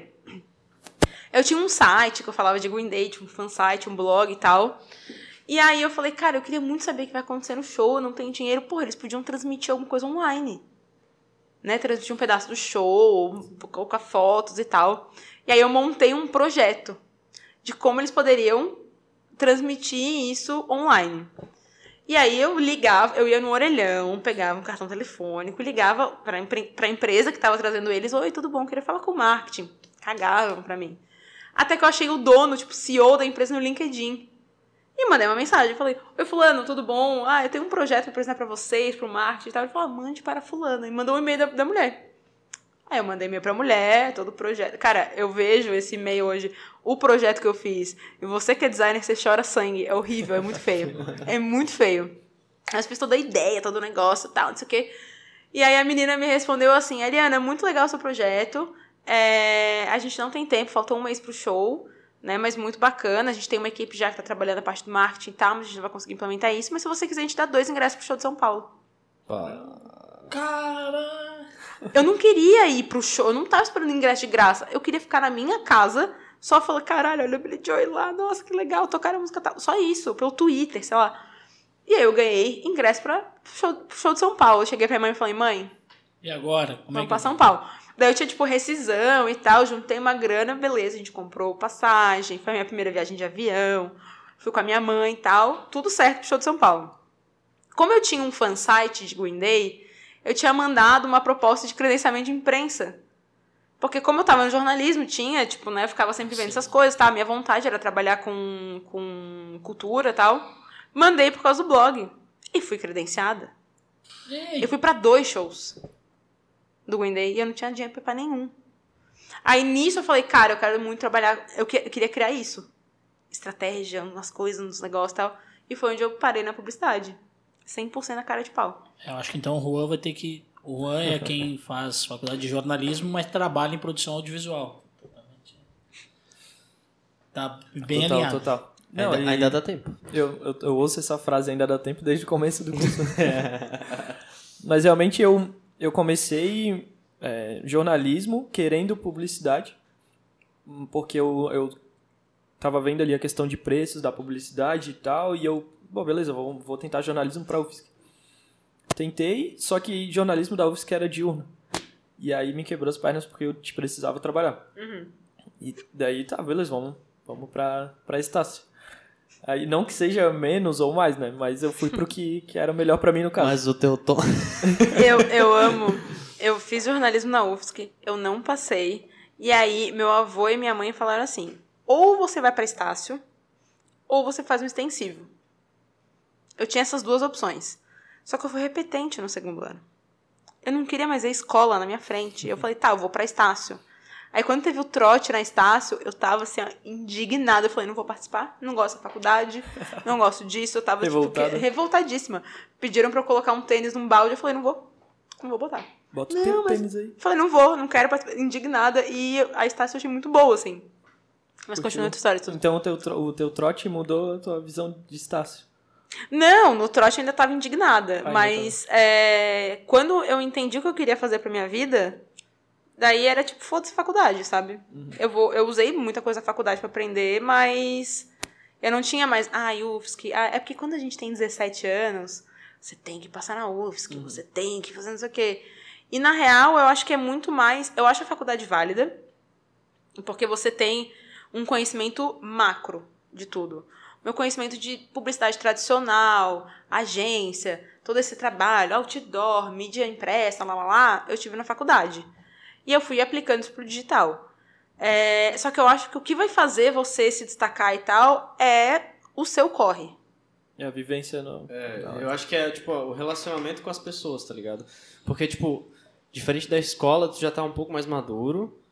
Tem os professores que atuam na área, então eles estão ali pra compartilhar contigo o dia a dia deles. E tem outras pessoas que estão iniciando ou que já estão na área. Então essa vivência muda muito. E tem o bar. E tem bar. Da tia. Dante. Porque você consegue conhecer muita gente no bar. Eu acho que as universidades deviam ter a aula bar. Pra você fazer networking. Sério mesmo. Pra conhecer gente de outros cursos, de, né, de outras turmas. Porque é onde você vai conhecer gente pra fazer coisa. Tá vendo, Juan? Eu sempre falei pra ti. Sim. É, eu não sou Eu- o cara do bar. né? Uma vez eu fui dar uma palestra na Estácio, é, e foi no auditório, foi na Semana da Comunicação. E aí eu chamei meus pais pra assistir a palestra. Meus pais são separados, desde quando eu tinha três anos. E aí eu chamei meu pai e minha mãe. Primeira palestra que eles viram minha. Tava lá, falando, tava falei, gente, vamos pro bar? Beleza, a gente foi pro bar da tia lá. Aí a tia Mil falou, Ari, nossa, que saudade, quanto tempo, lá, lá, lá. Aí minha mãe assim, a tia do bar sabe seu nome? Chama pelo apelido? Aí eu falei, mãe, a tia do bar sabe meu nome, mas os professores também, por isso tava palestrando. Equilíbrio. Eu tava lá e tava aqui. Pensou rápido? Querido, Ah, Pra responder minha mãe quando ela me pega nessas sinucas de bico, a, vem- a resposta vem e Jesus manda aqui. mas, mas é isso, assim, eu acho que é um pouquinho de tudo, sabe? E você não precisa ir pro bar encher a cara. É, cara, tá ali. Troca uma ideia, faz amizade. E eu acho que é. Eu não tenho tanto esse lance hoje, eu vejo não muito esse lance de à faculdade pública ou a particular. Mas eu acho é o que você faz. Por exemplo, é, o emprego que eu peguei no, no jornal, é, eu não tinha currículo pra levar lá. Meu, eu tinha duas experiências de emprego. Uma era num banco como menor aprendiz. Eu ficava no caixa eletrônico, sabe? Posso ajudar? Era eu. Não tinha nada a ver com o que eu fazia. E depois eu trabalhava numa rádio AM. E aí, quando eu fui fazer a entrevista, eu fazia na faculdade fanzine. Era um papel, um A4, xerocado, que eu dobrava em quatro, assim, fazia umas revistinhas. Eu escrevia várias coisas, xerocava vários, dobrava e espalhava pela faculdade. Eu fiz duas edições nesse fanzine. E eu entrevistava pessoas, bandas e tal, e aí eu levei esses dois fanzines na minha entrevista. Que eu não tinha que mostrar. Tipo, eu não tinha experiência, mas eu falei, cara, eu quero muito trabalhar com isso. E foi o que eu tinha pra mostrar. E eu sempre fui de criar projetos aleatórios pra mostrar caso não tivesse experiência nenhuma. E eu acho que é isso que faz a diferença. A faculdade ajuda, mas é a sua motivação pra criar coisas, tipo o podcast. Cara, o podcast, vocês criando esse podcast é muito irado. É uma experiência profissional que vocês têm que vocês fizeram, sabe? Não é um trabalho, um trabalho de faculdade ou uma coisa uou, assim. É vocês quiseram fazer um hobby que pode ser também um- uma experiência profissional. No caso, tu já tava fazendo portfólio ali sem, sem saber, né? Sim! Nossa, eu fiz muita coisa. Tem uma vez na, na, no jornalismo ainda, eu sempre fui ligada em blog, eu sempre tive blog, escrevi e tal. Sempre gostei de internet. E aí, numa aula de jornalismo, a gente tinha que criar um blog. Era a tarefa, criar um blog. Aí eu cheguei pro meu professor e falei assim, eu já tenho um blog. Ele falou, não, mas é que teu blog é sobre um monte de coisa aleatória, precisa ter uma linha editorial, barará, barará. Falei, puta, do que, que eu vou fazer esse blog? Não sei. Aí minha mãe, assim, aí uma semana antes, acho que menos até, o deadline, eu já era publicitária no jornalismo, já, Já não sabia. E aí a minha mãe falou assim, ah, você gosta de cozinhar, fala de comida. Eu falei, boa ideia. Criei um blog chamado Chega de Miojo.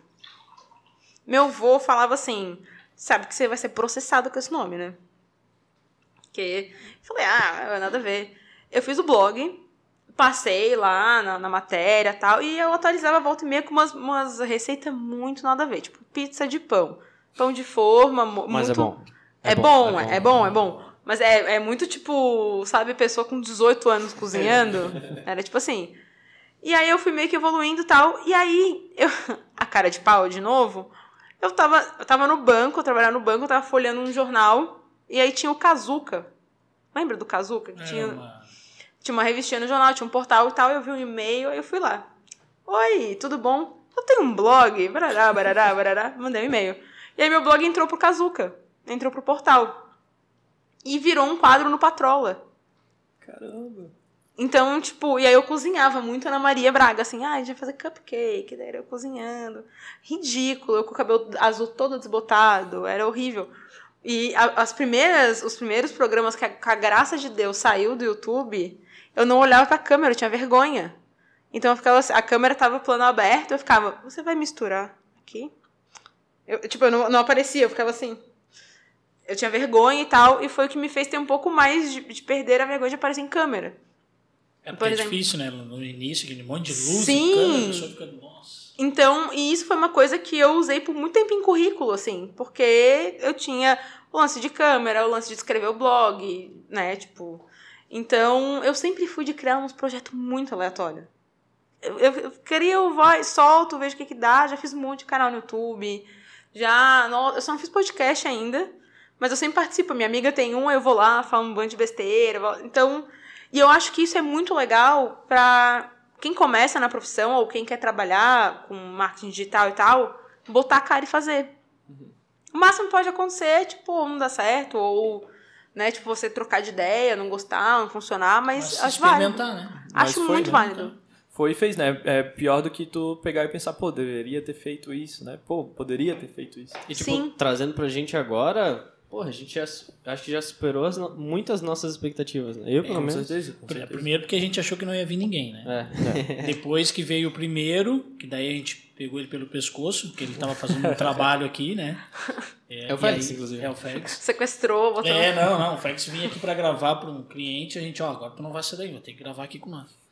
E aí quando vê, pô, começou. Já teve gente mandando mensagem pra participar. Olha aí. Daí a gente achou. Tá Pô, a gente vendo? não tem nem 150 seguidores, mas daí alguém mandou, ó, é, que dia que tem aí que eu posso isso? Que- Gente, é...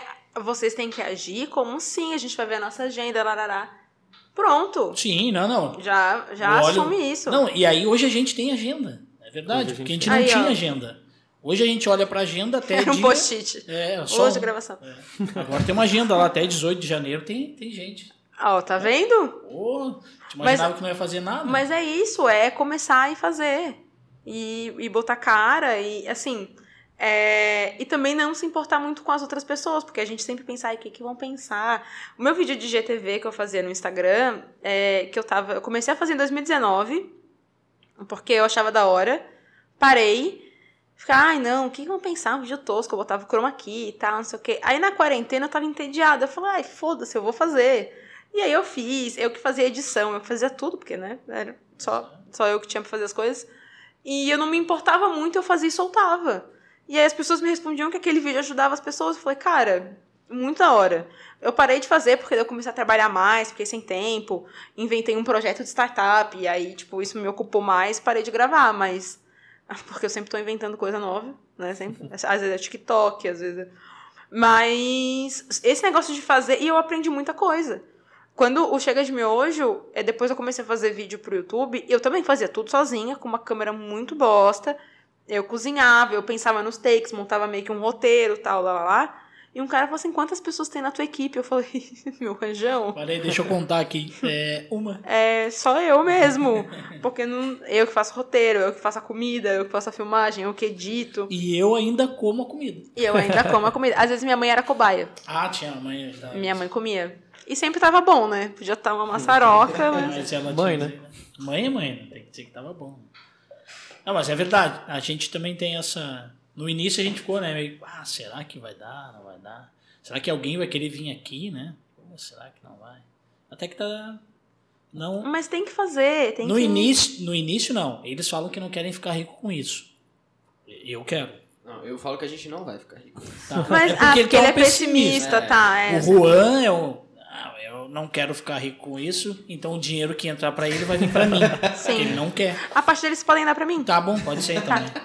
E aí, mas eu quero ficar rico, fazer só isso da vida. Imagina, ia ser da hora. Todo dia um convidado diferente, de segmento totalmente diferente, e eu aqui batendo um papo e ganhando dinheiro. Exato. Porra, por que que não? Por que que não? Já vou deixar aqui o jabá então. Curtam esse vídeo, comentem, por favor, senão o Rodrigues vai ficar chateado. Ficar entendeu? pobre, quer dizer, ficar- continuar pobre. Não O tá João, indo- o João vai usar isso como corte, vai deixar o gatilho pra vocês acessarem no YouTube. Ah, o cara tá revelando aqui né, as paradas, né, É. os segredos, né? Pô, como assim? Não, e, a- e aí, quem é que falou? A gente falou da, da bebida e tal. Pô, a gente tinha que fazer uma parceria com uma é, empresa de. A distribuidora. É, uma distribuidora de bebida, quem sabe, pra vir fazer uma. Sim. Larga uma bebidinha e a gente bota aqui atrás. Lógico.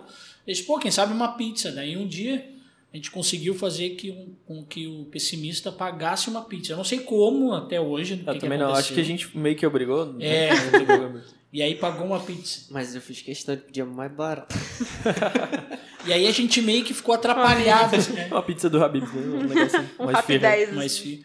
a gente ficou atrapalhado. Aquela pizza aqui, todo mundo querendo pegar a pizza, mas ao mesmo tempo querendo falar com. E o convidado também é O receoso. convidado olhava pra pizza e a gente perguntava e pegava a pizza e ele ficava olhando, pá, tá diminuindo aqui.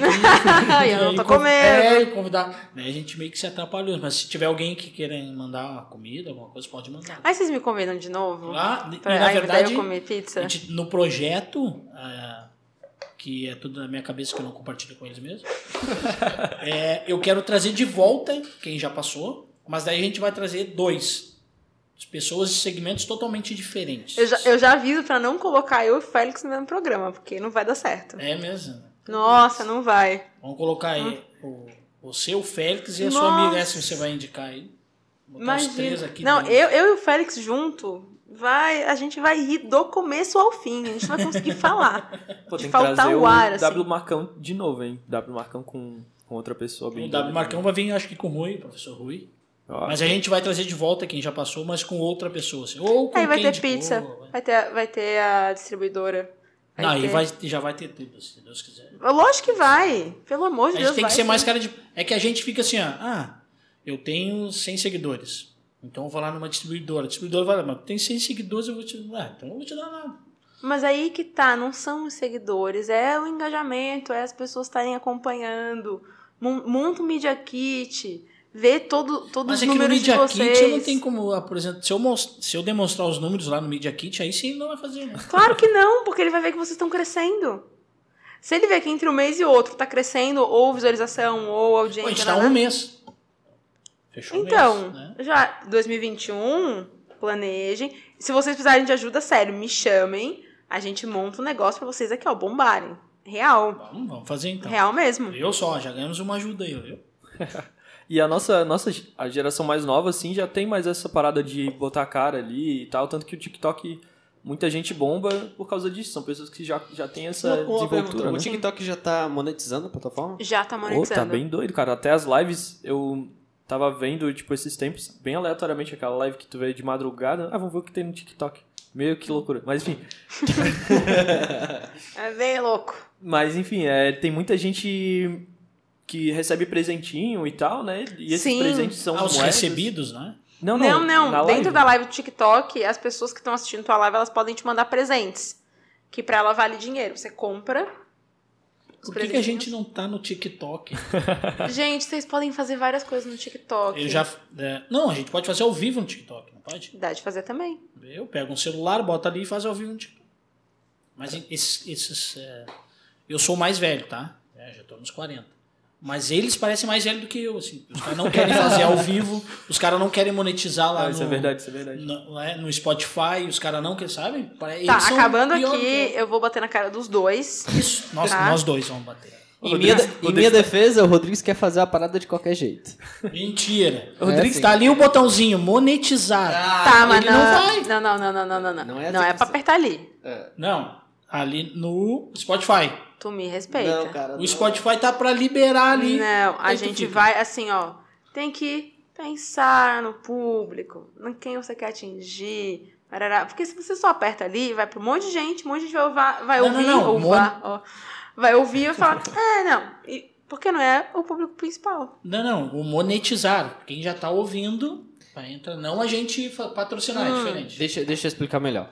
Entendi, agora a, eu gente, entendi. co- a gente joga no Anchor, o podcast, e ele distribui para várias Pra vocês ganharem dinheiro com as pessoas que Com escutam. o podcast, é. Isso. Só que qual que é o problema? Esse monetizar, ele coloca vários anúncios do Anchor, que é uma plataforma é, em inglês. Tô Então vai, vai ter um monte de anúncio em inglês que não tem nada a ver no meio do podcast. Ou seja, a pessoa paga o Spotify para não ter propaganda e no meio do nosso do podcast vai ter propaganda que não tem nada a ver com Eu tenho uma ideia ótima pra vocês ganharem dinheiro. Eu vou contar depois que. Porque daí eu não vou compartilhar essa ideia Ai, no meio do negócio. Então já vou até pagar uma pizza quando eu receber. Mas sério. Porque você falou um negócio Esse foi o Senex têm- Podcast. é, Acaba agora, uma né? vez, é. Mas eles, eles sabem disso. Eles- eu quero já fazer um monte de coisa e eles começam. Não. é, tanto que tu é o cara que faz os stories aí e tal, né? E, a E gente eu sou o tá- cara que faço os contatos. Tipo, eu sou gaúcho de Porto Alegre, não conheço ninguém. Daí às vezes alguém, oh, chama esse aqui e tal, né? Daí eu venho, "Oh, quem é esse aqui? Ah, esse é o cara não sei da onde, nem sei quem é. Acho que até tá ajudando isso melhor, né? Porque eu não conheço, então eu não tenho medo de entrar em contato. Exato. É, pô, lá na cara de pau. É a cara de pau. Tem. Eu acho que até o Rafa mesmo do Share, ele tem uma palestra que é até onde sua cara de pau vai te levar.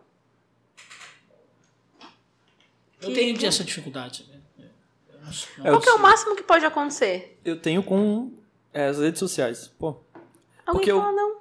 Oi? Não. Termina, desculpa. Porque, tipo, eu não, eu não quero ser. Tem o lance da, do blogueirinha, blogueirinha e tal, né? Que é muito visado assim, ah, o cara tá postando e tal, tá virando blogueiro, não sei o quê. Eu sei que, como comunicador, uma hora ou outra, eu vou ter que usar isso. Menina, vou- tudo bom? Ah, é. Hoje eu recebi aqui essa cerveja. aqui, meninas. Eu amo fazer, eu faço isso assim, ó. Com tudo. Mas normalmente quem tá te falando isso é porque não tá lá ou tá te olhando lá. Mas é que tá, ninguém fala isso, é eu que penso. Daí tem a Mas- minha mas mente aí que tem tá. falar, né? O que, que pode acontecer? Alguém dá risada de você? Foda-se. Alguém pode estar dando As risada pessoas. agora. Eu, ia- eu ia falar isso agora. Alguém pode rir de você sem você fazer isso, você nem sabe. Você se priva de fazer coisas que você quer pensando nos outros, sendo que as pessoas não estão nem aí pra sua opinião. A grande pergunta é, tu quer? Não quero. Mas eu, eu sou assim, Não, cara. Tipo, mas eu é não sou esse cara de. Eu não quero ter, sei lá. É, essa é a Eu não quero ter seguidores, tanto que eu nem ligo meu Instagram, eu caguei pra essas paradas. Eu só não quero, porque isso. É, mas pra mim não é nem mim. seguidores. Tipo, eu, eu entrei no jornalismo por causa, e não na publicidade, por causa do lance da comunicação. Porque o jornalismo, ele é um. é, a publicidade é um pouco mais focada em outra, algumas coisas, o jornalismo é muito mais abrangente, eu acho, né? Talvez esteja errado. E o jornalismo, ele ensina a pessoa a se tornar um comunicador, de forma mais geral, né? E é claro, focado no texto, focado em algumas técnicas que é usado. Mas como comunicador, se a pessoa ela tá fora do, da, do que as pessoas mais se comunicam, né? Acho que não é muito coerente, tá ligado? Não pelo número de seguidores ou pelo número de curtidas ou enfim. É mais pela, pelo fato de tu estar sempre comunicando. E eu vejo que quem tem essa habilidade é um bom comunicador. É, então, é que. É que eu acho que tem o lance de você é, saber se comunicar dentro das redes sociais.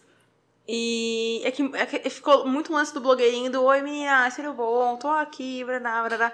Mas tem N formas de você fazer isso. O lance é você ser você. Como você falaria com o seu amigo. Como- eu, quando eu gravo story, eu sou totalmente maluca. Eu posto erro quando eu faço errado. Eu- porque eu sou assim na vida real, sabe? É, é como eu, eu falo, eu bati o negócio aqui, ah, haha, bati, dei risada e tal. E é, é, é você ser o mais verdadeiro possível. Não é fazer o, ai, porque fulano faz o, ai, oi, tudo bom, Não, vai ser você. E, e junto com o storytelling que a gente falou, é essência, sabe? É pelo que, que as pessoas vão te seguir. É o jeito que você fala, a forma que você se comunica. Se você se espelhar em outra pessoa, você vai estar copiando uma coisa que já funcionou. É, daí não. não É passa você criar a né? sua linguagem, sabe? Então eu acho que que para se comunicar ali dentro das redes sociais, não precisa fazer linha blogueirinho. Dá de fazer de N formas que você vai pegar o celular, você vai ver se você gosta e vai postar. Mas ele é, é muito. É, é, é, muito. é muito a essência da pessoa mesmo, assim, sabe? Mas como eu sou do contra, eu não pego o celular. Como é que é? Como eu sou do contra, eu não pego nem o celular. É, o lance que tu tem com, com coach, ele tem com, Com a coach vida. também, com a vida. É, com a vida. É, o João é com a vida. O Tem João- probleminha. Eu queria entrar na parada do coach ali, mas não sei se, se pá, né? Só Tu quer, tu quer conversar? Tá tudo bem contigo. Conte um pouco mais sobre, sobre a Vamos sua vida. falar né? mais sobre isso. É melhor não. né? Tinha uma pessoa que tu Melhor queria não. chamar, tu lembra? Tinha uma pessoa que eu queria chamar. Que Ah, era... a gente- a gente vai ter que trazer um coach aqui. hein? Vamos, vamos. Gente, mas E vocês nesse vão... dia a gente vai te chamar também. Pelo amor de Deus, me chama. é, me chama. A gente bota um coach aqui Me e vocês chama. dois. E aí eu, Juan, a gente sai e fica só vocês aqui. Eu quero. Só os três Meu debatendo. Deus, eu tenho muito material pra coach, vocês não têm ideia. É mesmo, vamos fazer. De verdade. Fazer, eu odeio poucas coisas na vida. É, uma delas é coach. Cara, vamos fazer. Eu odeio muito Você, mesmo. coach, que queira mudar esse pensamento tanto do João quanto. Cara, Não, mas eu não sei se tu quer mudar essa. Mas, bom, enfim, É, se você quiser Não é vir aqui- pensamento, tem que falar mindset. É mindset, Ah, não, não, não. é... Não, mas aí a gente já tá é, afastando não- o cara, pô. Não pode ficar zoando assim. Não, não, tô zoando. A Eu gente quero já que... faz o cara, não sei se coloca depois. Não, eu quero que ele venha pra conversar, pra tentar ah, Me mudar. convém- a mudar, mude vocês. meu mindset. Isso. Mude minha opinião, não. Mude meu mindset. Mude meu mindset. Mas é que coach, é que tem muito lance. É porque tem coaches e coaches, né? É, eu ia dizer, né? Tem gente que. Tem, é porque é que é muito mais o lance de, ah, é psicologia e tal, não sei o quê, mas tem o coach Minha que... esposa odeia. Eu imagino, você Porque ela é falou. psicóloga. Porque ela é psicóloga, obviamente. Mas é que, é que mexe com coisas que, na verdade, a pessoa não tá preparada, né? O coach, às vezes, não tá preparado. Ele fez Claro. ali um cursinho, Nas É. coxas. É, e só que é um motivacional e é uma coisa que me irrita muito, porque assim, vamos lá. Todo mundo acorda às 5 da manhã feliz? Não. Não. Tem, hora- tem às vezes que você acorda porque você precisa acordar, né? Tipo, vai trabalhar, você tem compromisso à vontade, é você manda tudo pro inferno. E tá tudo bem. Porque tem momentos, você não vai conseguir ser 100% uh, o tempo todo. Até porque ninguém é feliz o tempo todo. Exato. Só que o lance que me irrita de coach é a galera ser feliz, é, gente, o sol, vamos agradecer. E Isso me irrita muito, porque eu falo assim, gente, eu tô tendo um dia de bosta. E não tá tudo bem, mas tá tudo bem, não tá tudo bem. Porque nem sempre tá tudo bem, sabe? E aí é isso que me irrita em coach, assim. E aí faça a roda do coisa, aí tem que se pintar as coisas. Nossa, mano, eu tenho, eu tenho assim, Mas ó. tu já fez curso, então? De coach? Não, Não, eu fiz. coach. Eu fiz, já fiz. Eu, eu já. Puta, já. Talvez eu já tenha pego o meu dinheiro e, e dado pra um coach. Já. Mas eu já odiava coach antes disso. Eu fui Pô, mas porque mesmo assim. assim tu fez. Pois é. Pois é. O que que acontece? Até me afoguei. É que. Não quer pegar outro? ai, né? ai, Eu vou aqui, não, vou dar uma. o que que acontece? É porque eu tinha, eu tinha uma empresa, eu tinha um sócio nessa empresa. E aí, pro meu sócio, a, a, a solução de todos os problemas era sessão de coach. Mas Só que ele não falava sessão de coach, era mentoria empresarial. Mentoria empresarial. Mentoria empresarial. E, e aí eu falava, mano, isso é coach. Não pode ser, isso é coach e tal. E aí eu falei, tá, vamos ver qual é que é. Aí a, a, a mina, a coach e tal, foi tipo tudo super mentoria empresarial. Eu falei, cara, tá, pode ser que sim. Interessante. Quem tinha indicado eram pessoas que a gente confiava tal. Eu falei, mano, esse pá não é coach. Dessa é uma coach da hora. Que erro. Era 100%. Puta que erro. Foi um erro assim, ó. Um erro caro, né? Que foi, foi dinheiro.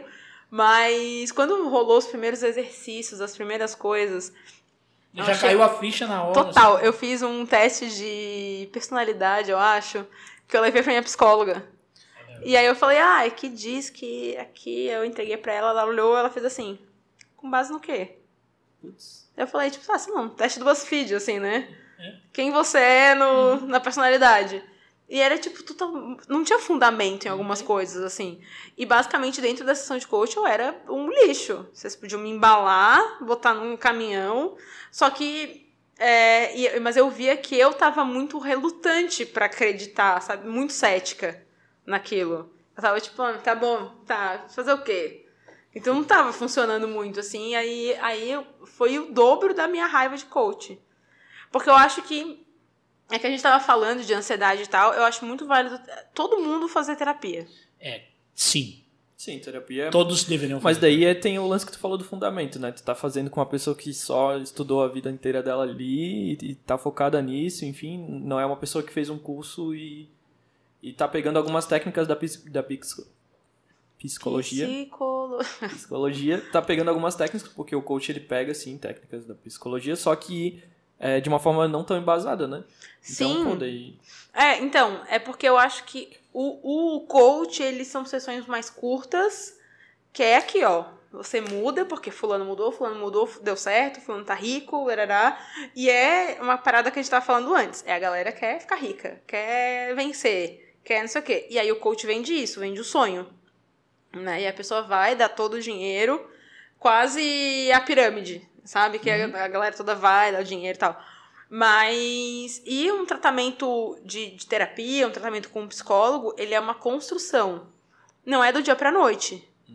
E- Mas você vai ali aprendendo, tomando porrada. Eu brinco com os meus amigos que o dia que eu for famosa, muito famosa, e tiver um filme da minha vida, vai saber, né?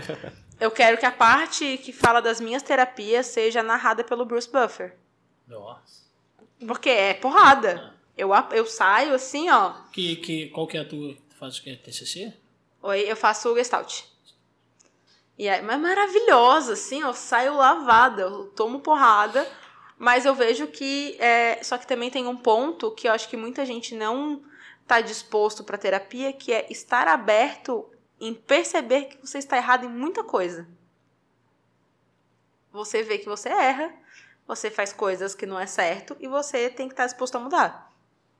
E você não muda da noite pro É, dia. ele vai te tirar da zona de conforto. É, você muda, você Ah, eu nem preciso, eu já me acho um lixo de ser humano mesmo.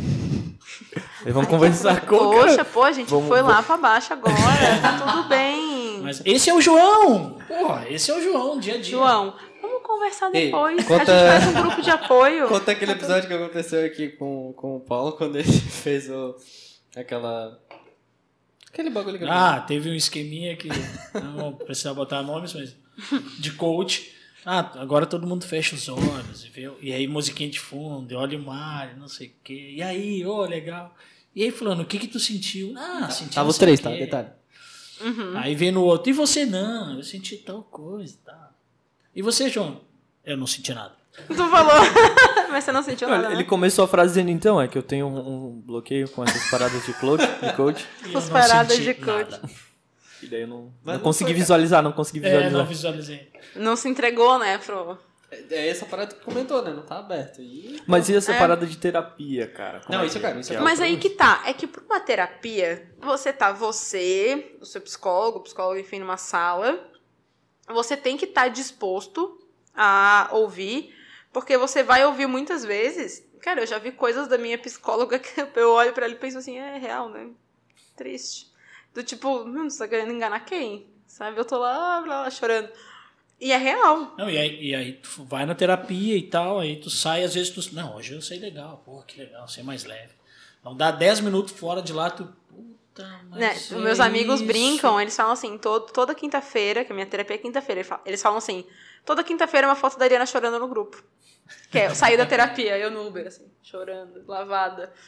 É, tipo, mas é, é bom, eu acho muito bom. Terapia tinha que ter no SUS, cara. É pra Sim, mas eu acho que tem, sabia? Algumas faculdades até, a UFS, que eu acho a Estácio, É, eles não. têm, é, que você faz de graça. Sim, eu, eu, eu estudei na PUC, no Rio Grande do Sul, e trabalhei na PUC 10 anos.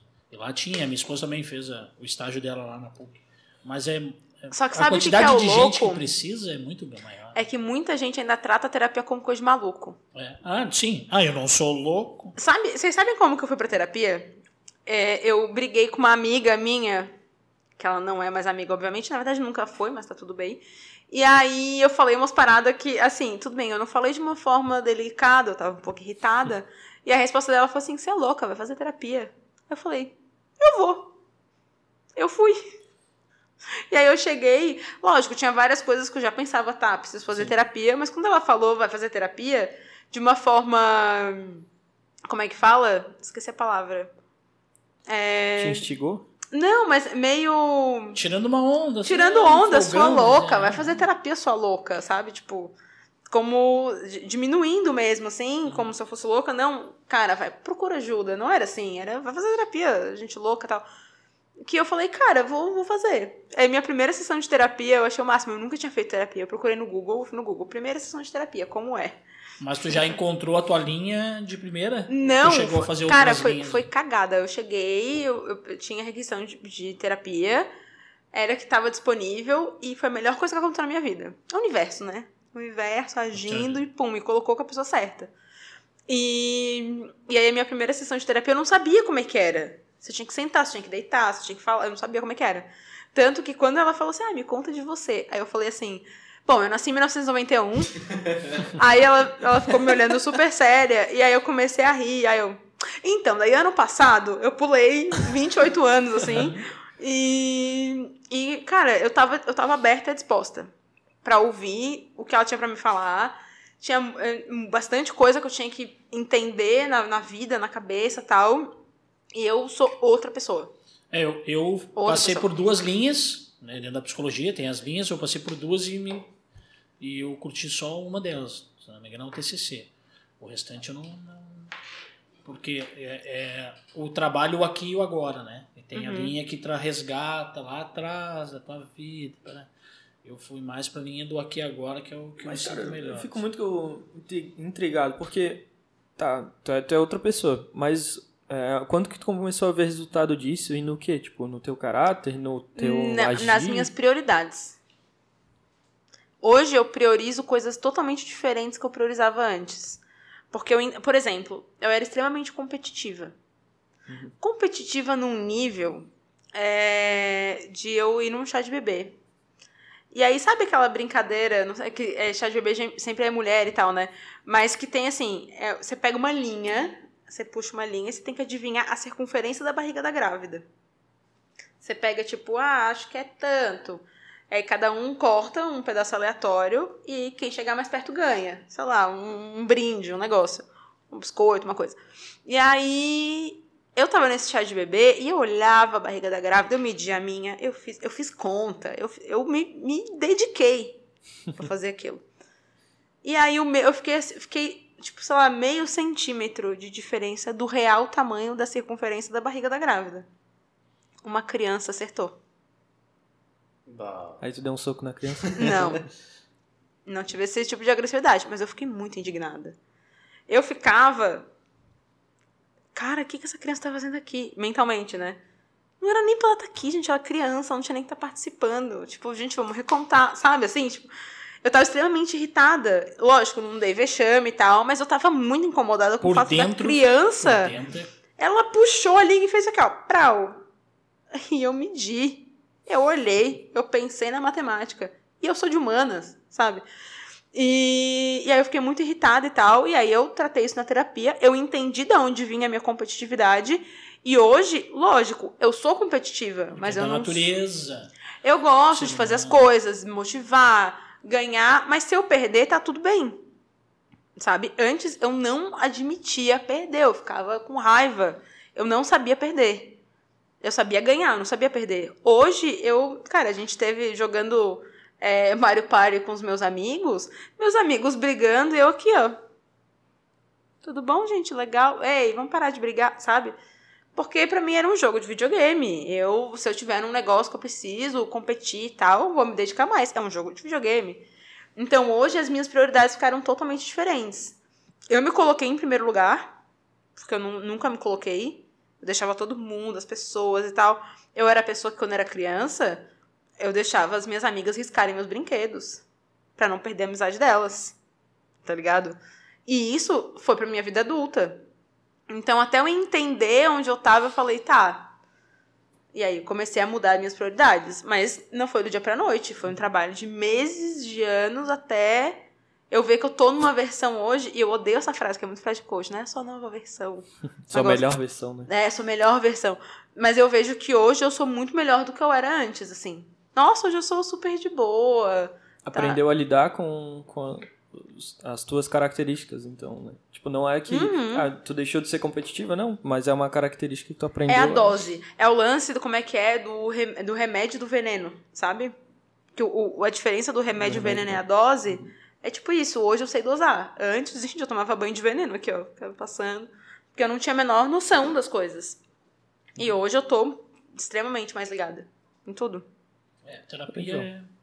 Tá vendo? Todo mundo Ainda- deveria fazer. É, eu, ainda tenho, eu tenho uma vontade, eu eu tenho vontade de usar uma camiseta. Façam terapia. Não, mas é, é meta pra esse ano, tá ligado? Fazer terapia. Porque eu, eu tenho muita dificuldade de me entender e entender o que eu sinto e tal, mas é... Vamos lá, tamo aí. Vai, faz uma sessão, vomita tudo. A terapia é o momento que eu vomito as coisas. Tadinha. Thaís, desculpa. aquelas- Porque eu vou lá e. E aí eu vejo o que acontece, assim. E é muito bom Bora. Porque você tem um momento pra jogar tudo que você tem e tentar resolver. E tá, e, e tá dentro da. O psicólogo, ou a psicóloga, enfim. É, a ética, né? Então, tu vai vomitar o que for ali. É que eu acho que é cara, não diferente, sai, né? assim. Uma coisa é você falar com um psicólogo, outra coisa é você falar com um amigo, por exemplo. Ah, sim. Porque- Eu odeio quando a pessoa diz: Eu não vou pagar psicólogo, eu tenho amigos. Não, mas sabe Então qual é o problema?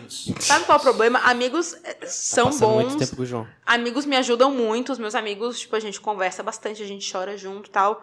Mas às vezes, quando você vai é, conversar, dependendo do amigo, dependendo da pessoa, é tipo assim, ai, cara, porra, no, no trabalho hoje, ai, tive uma briga.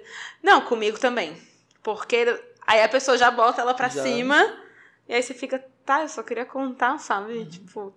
E aí tem muito isso, e o psicólogo não. Ele vai discutir. A minha psicóloga quase não fala nada. Eu vou chegando nas conclusões, eu vou, tipo, meu Deus do É céu. que tu acha que ela não fala nada, mas ela te dá uns. É, não, ela dá, ela dá uns. Mas ela não fica. Ah, não, acho que tu deve fazer. É sabe? Não é uma fofoca. Dia a assim. dia em casa, quando eu vejo quando a minha esposa então, mas. Vamos falar mais sobre isso. Não, não, não, não, vem, não. Não, não. Eu já consigo me defender Para de me agora. analisar. É. Ou às vezes eu, tá, vai me analisar agora? Não, não, é, para, né? Aí não dá, né? Ser esposo de psicóloga é, é fácil. Bom, então finalizamos esse podcast com. Como é que é a tua frase que tu queria fazer na camisa? Façam terapia. Toma. Façam terapia real. Não, mas Quer, quer divulgar aí as tuas redes sociais, por onde você anda? Eu sou arroba Ariana Luz em todas. Twitter, O número da Instagram. conta para o pessoal depositar um valor. Vou mandar o Pix. Isso. Pix. Tem o Pix agora, né? Mas, não, gente, arroba Ariana Luz em todas as redes sociais, menos no TikTok, que é ariana.luz, porque alguma Ariana Luz mais nova tirou meu usuário. Porque eu já tô no Millennium, a galera que já tá mais É, antiga e tal. Mas me sigam lá, eu sempre falo coisas de marketing digital, compartilho os cursos que eu faço, as palestras, conteúdos, várias coisas. Quem quiser te contratar também para uma Também palestra. é só chamar lá e a gente conversa.